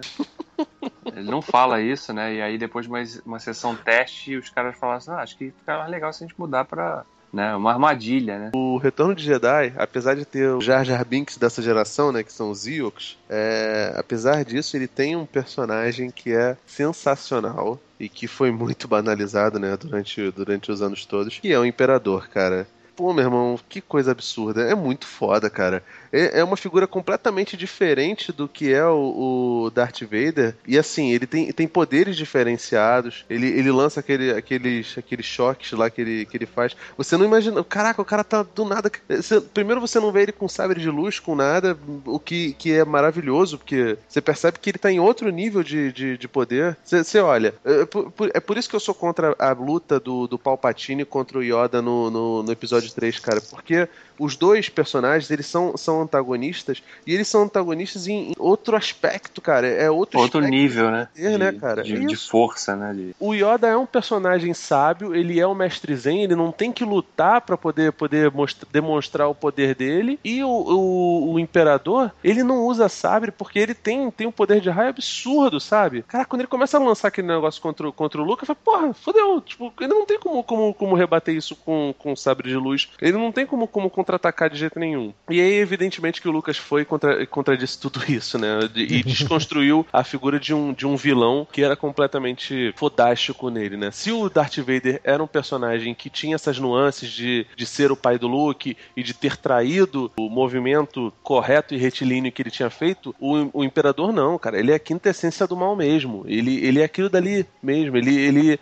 ele é um ser corrupto por natureza, sabe? E, e você percebe o quanto ele é escroto que, tipo, quando o, o Anakin Skywalker traz o filho dele, ele não se ele não se faz rogado. Ele, ele declara mesmo: você é um cara descartável. De você eu já usei o que eu queria e eu vou pegar essa. É, mata, aqui, cara. É, mate seu pai e assuma o lugar dele do meu lado, né? De fato, toda a natureza dele. O que mostra também, né? A natureza. O cara é tão poderoso, mas é burro também, né? Porque a partir do momento. É um, um dos momentos em que estabelece o. reforça o conflito no Darth Vader de, porra, peraí. O cara tá Primeiro eu tinha falado que era para trazer meu filho aqui pra, né, pra gente trazer ele pro lado do negro. Agora o cara já quer me eliminar da jogada? Nem sei se é burrice, eu acho que é mais, mais arrogância, né? Ou, ou é, tentativa de, de poder, né? mostrar para ele como é que são as tentações e, e, mostrar que o pai dele não tem cura. Tipo, o, o, o, Luke, quando é capturado, quando se deixa capturar, na verdade, ele fala pro, pro pai dele: é, Eu ainda vejo bondade em você. E aí o, o Darth Vader para,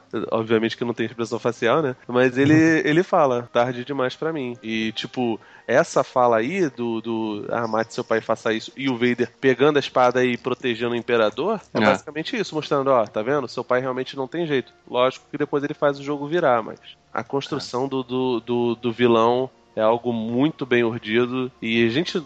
Eu, eu não esperava, cara. É, inclusive, uma coisa que. Aí eu, eu concordo até com o Lucas na mudança que ele fez, que foi realmente mudar a, visualmente o, a figura do imperador. Né? Originalmente ele parecia um senhor frio, né? Aquele. tinha, tinha, tinha aquela cara do Senhor Frio ali, aí foi trocada pra bater junto com, com o ator. Com, Ian McDermott. Ian McDermott que fez a, a, trilogia nova, né? E aí e ficou isso, eu, eu, até concordo que eu acho que ficou mais legal realmente. O é, personagem é, ele ficou, troca inclusive... no, na, na, na, aparição dele no Império Contra-Ataca, né? Porque no, no, no uhum. Retorno de Jedi já é o Ian McDermott. Mesmo sim. No, no, no original é ele. É, sim.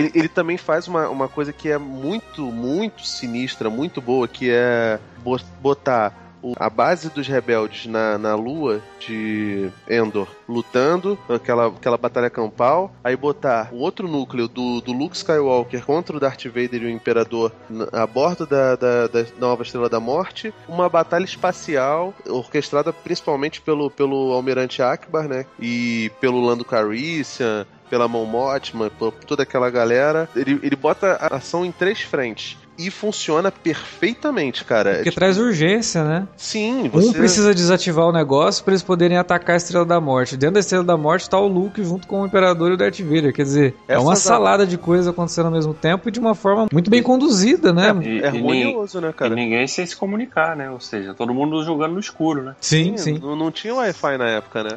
Então, então as coisas não, não funcionam, funcionavam desse jeito. Que, assim, só não ficaram mais graves por você não se importar nem um pouco com, com os habitantes daquele planeta de merda que, que era Endor, né, cara? Se fosse Kashyyyk, poxa, cara, ia ser tão, tão melhor. E, e o Lucas meio que reconhece isso no, no, no episódio 3 lá, em, ao situar o Yoda em Kashyyyk, né, que é o planeta o que infelizmente não, não funcionou desse jeito, mas pelo menos nesse ponto o Marquand acerta em cheio, né? O problema foi, foi que realmente não tinha como, como. O Lucas ficou muito, muito triste com a situação lá de ter sido excluído dos dois sindicatos. É, não, não, não tirou a razão dele. O problema foi a consequência disso, né?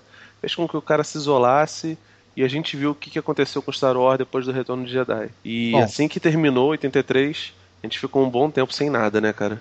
É, de 83 até 97, quando ele resolveu relançar as, edições especiais né, de Star Wars no cinema, mas simplesmente porque ele ia lançar em 99 a nova trilogia, a nova trilogia com o episódio 1, 2 e 3, que você vai ouvir nossos comentários sobre ela no próximo Alerta Vermelho. Aliás, uma última coisa, cara, que tem que destacar, que a sequência final do, do Retorno de Jedi que ele reeditou, né, para incluir uma celebração universal na galáxia, né, e tal, uhum. né, foi agora está totalmente anulada pelo cânone lançado pela revista né, a revista que faz uma transição pro Despertar da Força, porque na verdade aquela batalha foi, foi uma, uma celebração localizada só ali. Uhum. Ninguém mais na galáxia sabia que o Império tinha sido sofrido um baque tão poderoso ali, né? Então toda aquela celebração que a gente vê em Coruscant, em Tatooine, em todos, Não, todos os cantos. E Coruscant é ridículo, né, cara? Tipo, chega lá, meia dúzia de maluco,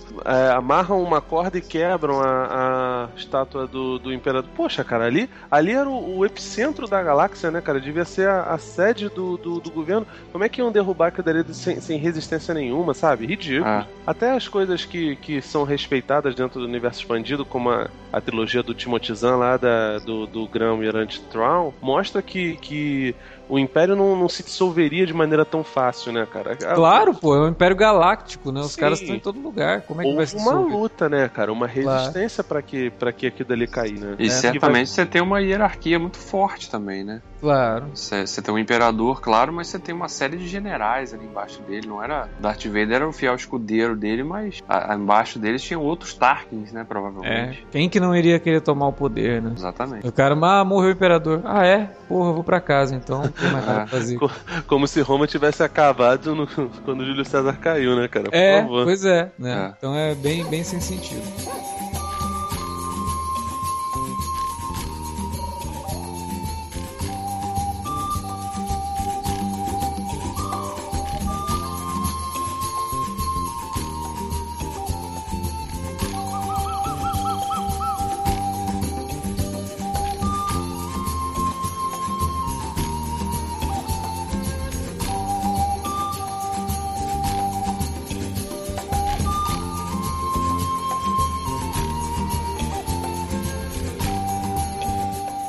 Espero que vocês tenham curtido esse primeiro podcast de Star Wars falando sobre a trilogia clássica. E a gente volta semana que vem para falar sobre a nova trilogia. Sim, Alerta vermelho em semanas consecutivas aqui. Semana que vem a gente volta com mais Star Wars. Lembrando que sim, teremos também alerta de spoiler de Star Wars O Despertar da Força. Não esqueçam de deixar os comentários aí na área de comentários do site ou mandar e-mail pra gente no alertavermelho@cinealerta.com.br. Também pode utilizar as redes sociais lá no facebook.com/cinealerta ou no arroba cinealerta no Twitter. Lembrando sempre que você pode utilizar as redes sociais para divulgar nosso trabalho também. Bom, que a força esteja com vocês e até semana que vem.